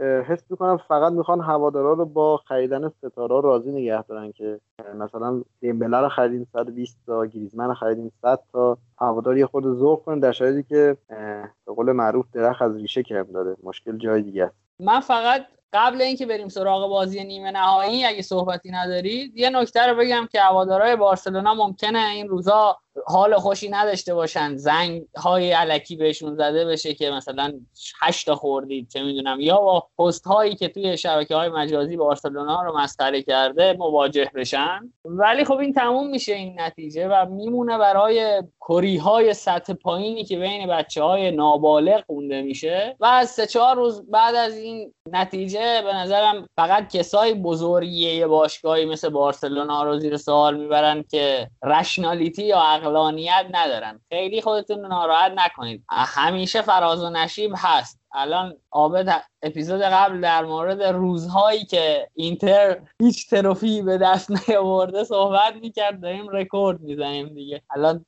نه تنها تروفی ما مدال هم نگرفتیم. یعنی به نیمه نهایی هیچ رویدادی هم نرسیده بودیم. روزهای بعد تموم میشه و بزرگی باشگاهتونه که میمونه. خب من یه توضیح بدم. من اونی که گفتم یعنی به هیچ عنوان به قصد کری خوندن اونو مطرح نکرده بودم. و فقط می‌خواستم به این مدت طولانی که اینتر جام نگرفته فقط اشاره بکنم که حالا اونم بحث یه مدام مزه داستان بود. این که می‌خواستم بگم چقدر مهمه که الان باید که شما جام بگیری در حال حاضر. آره آقا ما می‌دونیم هیچ وقت به شما این اتهام رو نمی‌زنیم که کری می‌خونی برای ما.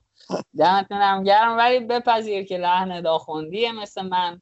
و بریم سراغ بازی نیمه نهایی آقا که همین چند ساعت پیش. تو می‌خوای لحن آخوندی تو مصادره کنی برادر من آره آقا بریم سراغ بازی که همین چند ساعت پیش برگزار شد. برای اینکه رفقایی هم که دارن صدای ما رو میشنون دستشون بیاد چه ساعتیه الان؟ الان ساعت پنج صبح پنجشنبه است و ما داریم اپیزود رو ضبط می‌کنیم. بریم آقا بریم سراغ بازی لیون و بایرن مونیخ. بازی که شاید می‌شد این نباشه ولی این شد. آبد این بار با تو شروع کن اتفاقا در جمعبندی کل داستان نیمه نهایی و یک چهارم نهایی هایی که حالا برگزار شد من خواستم بگم که تمام بازی هایی که برگزار شد از نظر من تیمی برد که مستحق برد بود و هیچ بحثی توش نبود. تنها بازی که شاید یک مقدار خیلی محکم نگم همین بازی لیون و بایر مونیخ بود که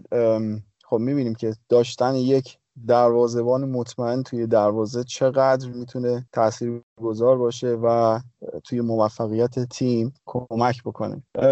لیون واقعا واقعا تیم بسیار بسیار قابل احترامی بود و شاید این جمله اینجا کاملا معنی داشته باشه که هیچ چیز از شایستگی های لیون کم نکرد این باخت و و حالا با این نگاه به این قضیه که میانگین سنی این تیم 24 سال بود میشه گفتش که می‌تونیم همچون آجاکس سال گذشته بازیکنهای لیون رو هم توی تیمای بزرگتر و مطرحتر سال دیگه ببینیم. مخصوصا همین آقای شماره 8 رو به نظرم پتانسیلش داره در یک تیم واقعا تراز اول. بعد اونجا دیگه چه چالشیه ما هر هفته بخوایم اسمش رو بگیم. ان خداوند کمک بکنه. ما اسم این بنده خدا رو یاد بگیریم. و خیلی شجاعانه بازی کردن. تو ببین جلوی تیمی داری قرار می‌گیری که بازی قبلی هشت اومده به بارسلونا زده. خیلی جرأت می‌خواد. واقعا کار سختیه. تو با تصور این که اینا هشت گل به بارسلونا زدن هفت گل به چلسی زدن ده گل به تاتنهام زدن. تو با این ذهنیت وارد بازی بشی همون اول سه هیچ عقبی. و به قول چیز من این این مسابقه بعد از بازی مربی های وطنی. و واقعا تبریک میگم به تیمشون. خیلی بازی خوبی کردن. و الان می‌فهمیم که این بندگان خدا می‌گفتن که آقا تو رو خدا لیگو تمومش نکنین کنسل نکنین. چرا داشتن می‌گفتن حیف این لیون سال بعد نباشه توی Champions League؟ آقا منم حالا تمام نکات بایرن رو گفتم. چند تا آمار بدم. لواندوسکی تو همه بازی گل زده. خیلی عجیبه. پرسش هم واقعا دیدنیه یادم رفت بگم و واقعا نظیره که چجور فشار میاره به خط دفاعی حریف. ولی در تایید اینکه لیون تا دقیقه 23 چقدر خوب بود x تا دقیقه 23 یک ممیز دو بود. قشنگ یه خود حواسشون جمع می‌کردن شاید یکی دو تا گل می‌زدن که نزدن. حس می‌کنم یه بخشش برمیگرده به شخصیت و یه بخشش هم برمیگرده به خودباوری. و یه بخشش هم برمیگرده به کوالیتی چون که دیگه در صورت اکامبی و اینا ستاره نیستن که دیگه اون دروازه خالی با پا چپ بزنه تو هرچند که کار خیلی سختی نبوده.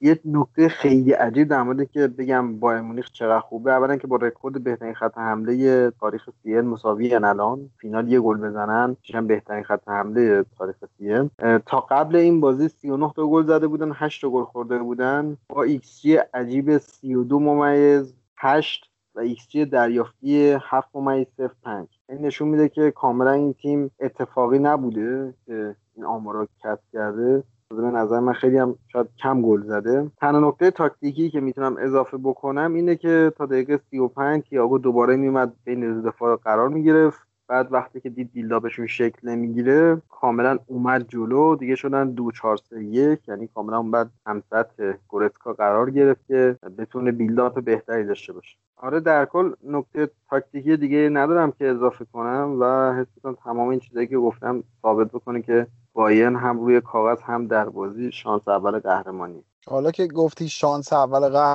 قهرمانیه من میگم که بیایم مثلا بریم دیگه سمت بازی فینال اگر نظرتون باشه. موافقم. اوکی آقا فقط من یه چیزی بگم که برای بت زدن حتما با من مشورت کنید و عکسش رو انجام بدید. حتما موفق.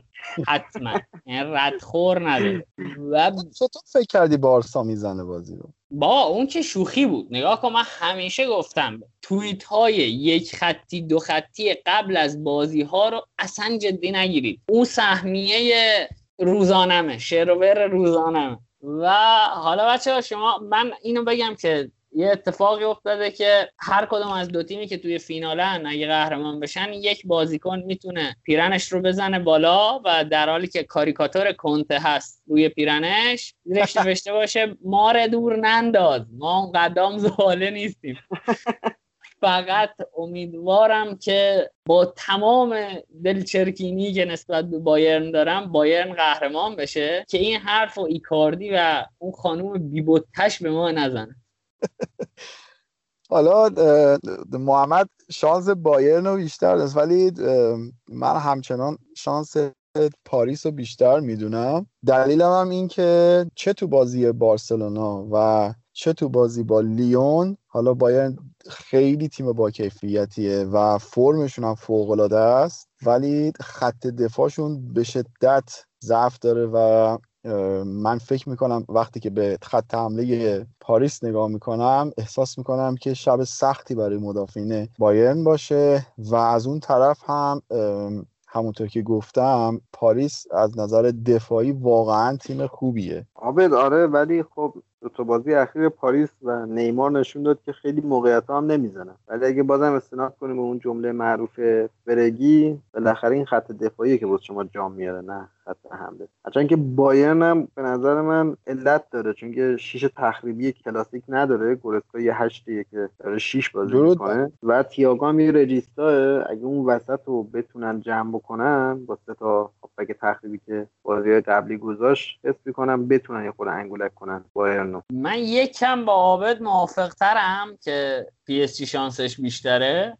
ما از بایرن در مقابل چلسی بارسلونا و لیون. یه نکته دیدی که مشابه دیدیم که این سه تا تیم همشون هم با هم فرق. یه نکته ای که دیدیم اینه که تک تک pattern های حملش مبتنی بر حضور هر دو full-back همزمان تا دسته تو زمین حریف. و خب تیمی که امباپه و نیمار رو توی wing داره و هررا و پارادس و امثال اینها رو وسط زمین داره به نظرم می‌تونه آسیب بزنه به این. روی همین حسابم بود که من می‌گفتم سیتی گواردیولا می‌تونه بایرن رو ببره. یعنی اگر سیتی گواردیولا اومده بود. بالا بایرن کار راحتی نداشت. و این نکته ای که نوید خیلی بار هجومی بایرن رو دوش فول بک هاش هم هست. چه دیویس چه کیمیش. و همونطور که تو اشاره کردی حالا با وجود دیماریا و امباپه و نیمار من نمی‌تونم تصور کنم که با چه جرأتی اینا بخوان به قول شما تا خرتناق بیان بالا.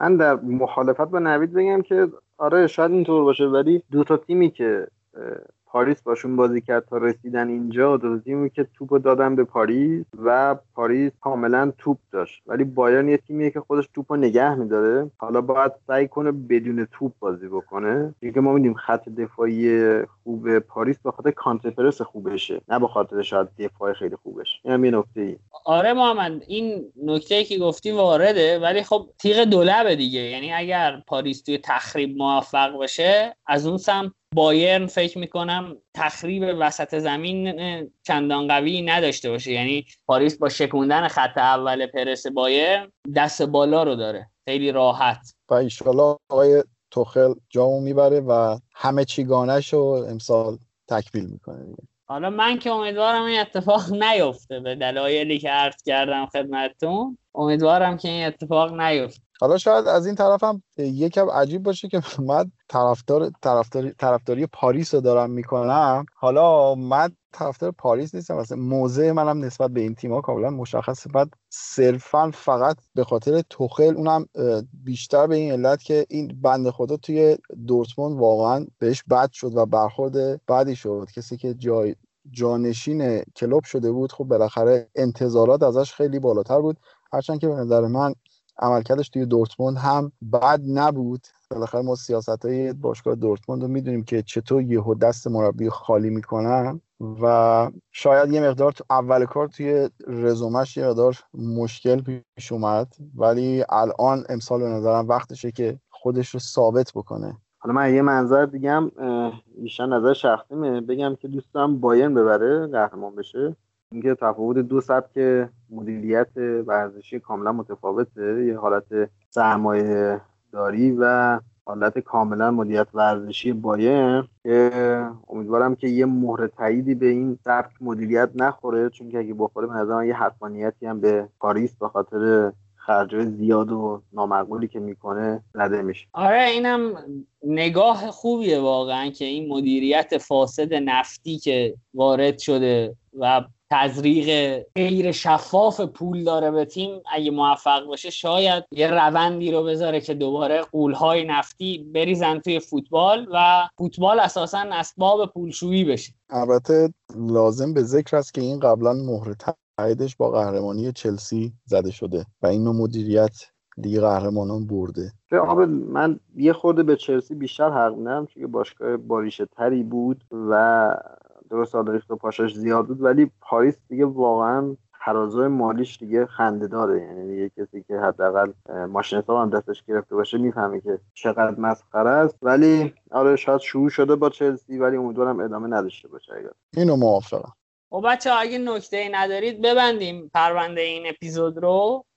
بریم حرفای آخرمون رو بزنیم که اول که دم سسوت اسپورت گرم که پشتیبانی می‌کنه ما رو حمایت می‌کنه. یه خبر مربوط به لیگ فانتزی داریم که اونو هم خدمتتون عرض می‌کنیم بعدا. در واقع عرض می‌کنیم بعدا چه بذار همین الان بگم. ما یه لیگ فانتزی ساختیم که کدش رو می‌ذاریم توی شبکه های اجتماعیمون مخصوصا کانال تلگرام. می‌تونید اونجا عضو بشید و تو لیگ فانتزی لیگ انگلیس با هم رقابت کنید و جایزه های خیلی خوبی برای آخر فصل داریم. اینو می‌تونم قول بدم که به سه نفر اول کیت مورد علاقهشون رو هدیه میدیم. کیت تیم مورد علاقهشون رو. و تلاش می‌کنیم براش جایزه نقدی هم بذاریم که یکم جذابتر بشه این رقابته.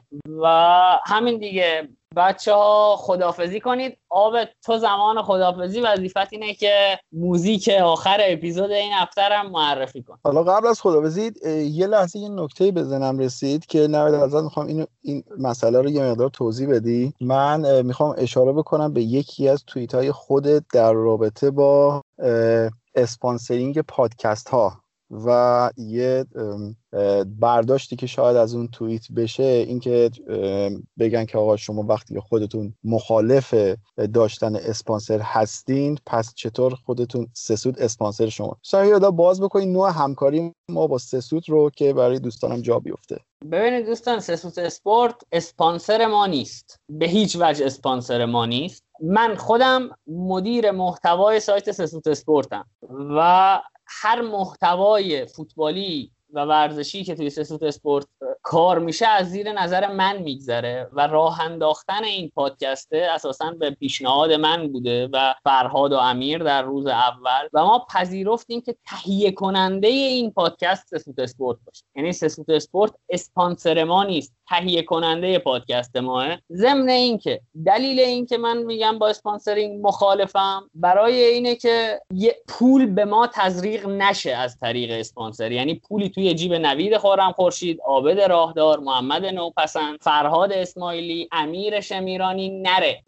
ما پنج نفر ما شیش نفر ما هفت نفر مجید حالا پارسا عادلی که داره با ما کار می‌کنه. از طریق کار کردن روی این پادکست درآمدی گیرشون نیاد. و محتوای ما به سمت تجاری شدن و بیبخار شدن نره. ما برای برای پول در آوردن و برای صاف کردن هزینه های پادکست به سمت تجاری شدن و بیبخار شدن نریم. به سمت موضع اجتماعی داشت نداشتن نریم. موضع اجتماعیمون رو داشته باشیم. هر جایی که نیاز باشه ورود کنیم به حوزه های دیگه بتونیم ورود کنیم. بدون اینکه ترس از قطع شدن پولمون رو داشته باشیم. و من به عنوان مدیر محتوای سسوت اسپورت تونستم این تعامل رو با سسوت اسپورت ایجاد کنم که هیچ دخالتی توی محتوا نداشته باشن. ضمن اینکه اگر شبکه های اجتماعی خودم فرهاد امیر عابد و بچه ها رو هم دنبال کنید می‌بینید که هیچ تأثیری روی محتوا نذاشته و فضای پادکست هم فکر می‌کنم تونسته این رو اثبات کنه. اون من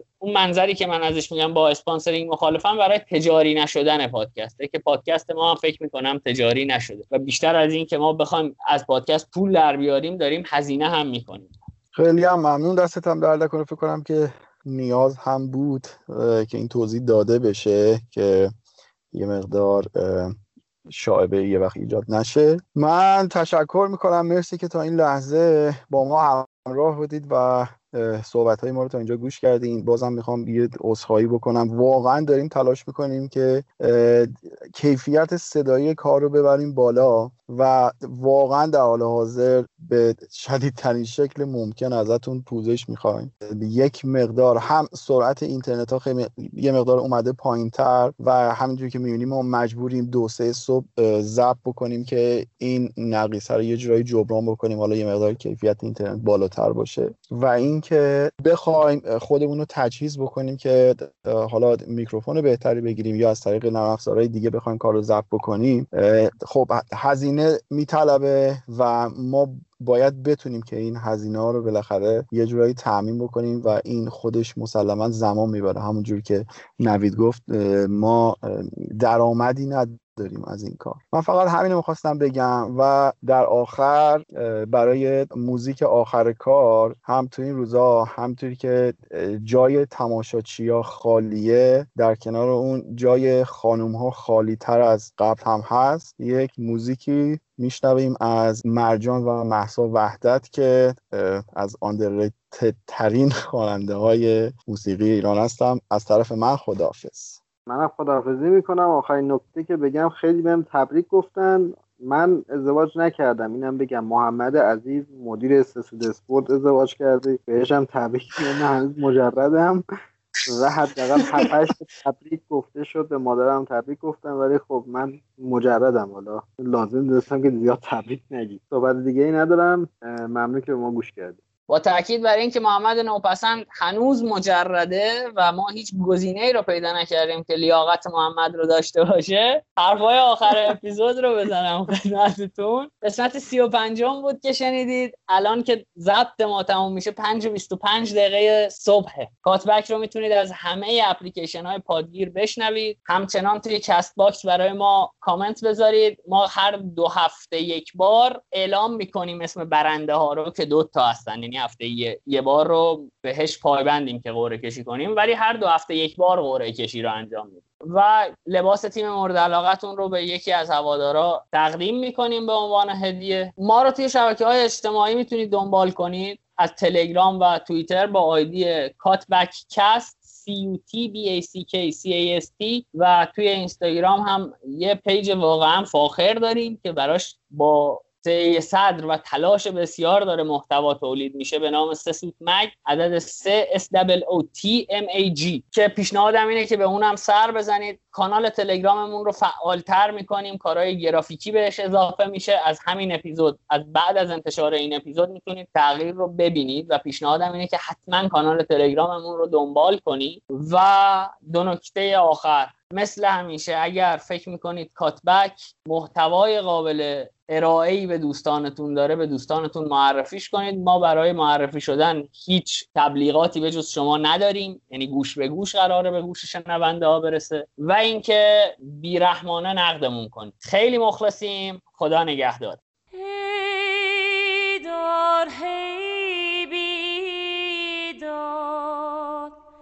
کشتی یار نیه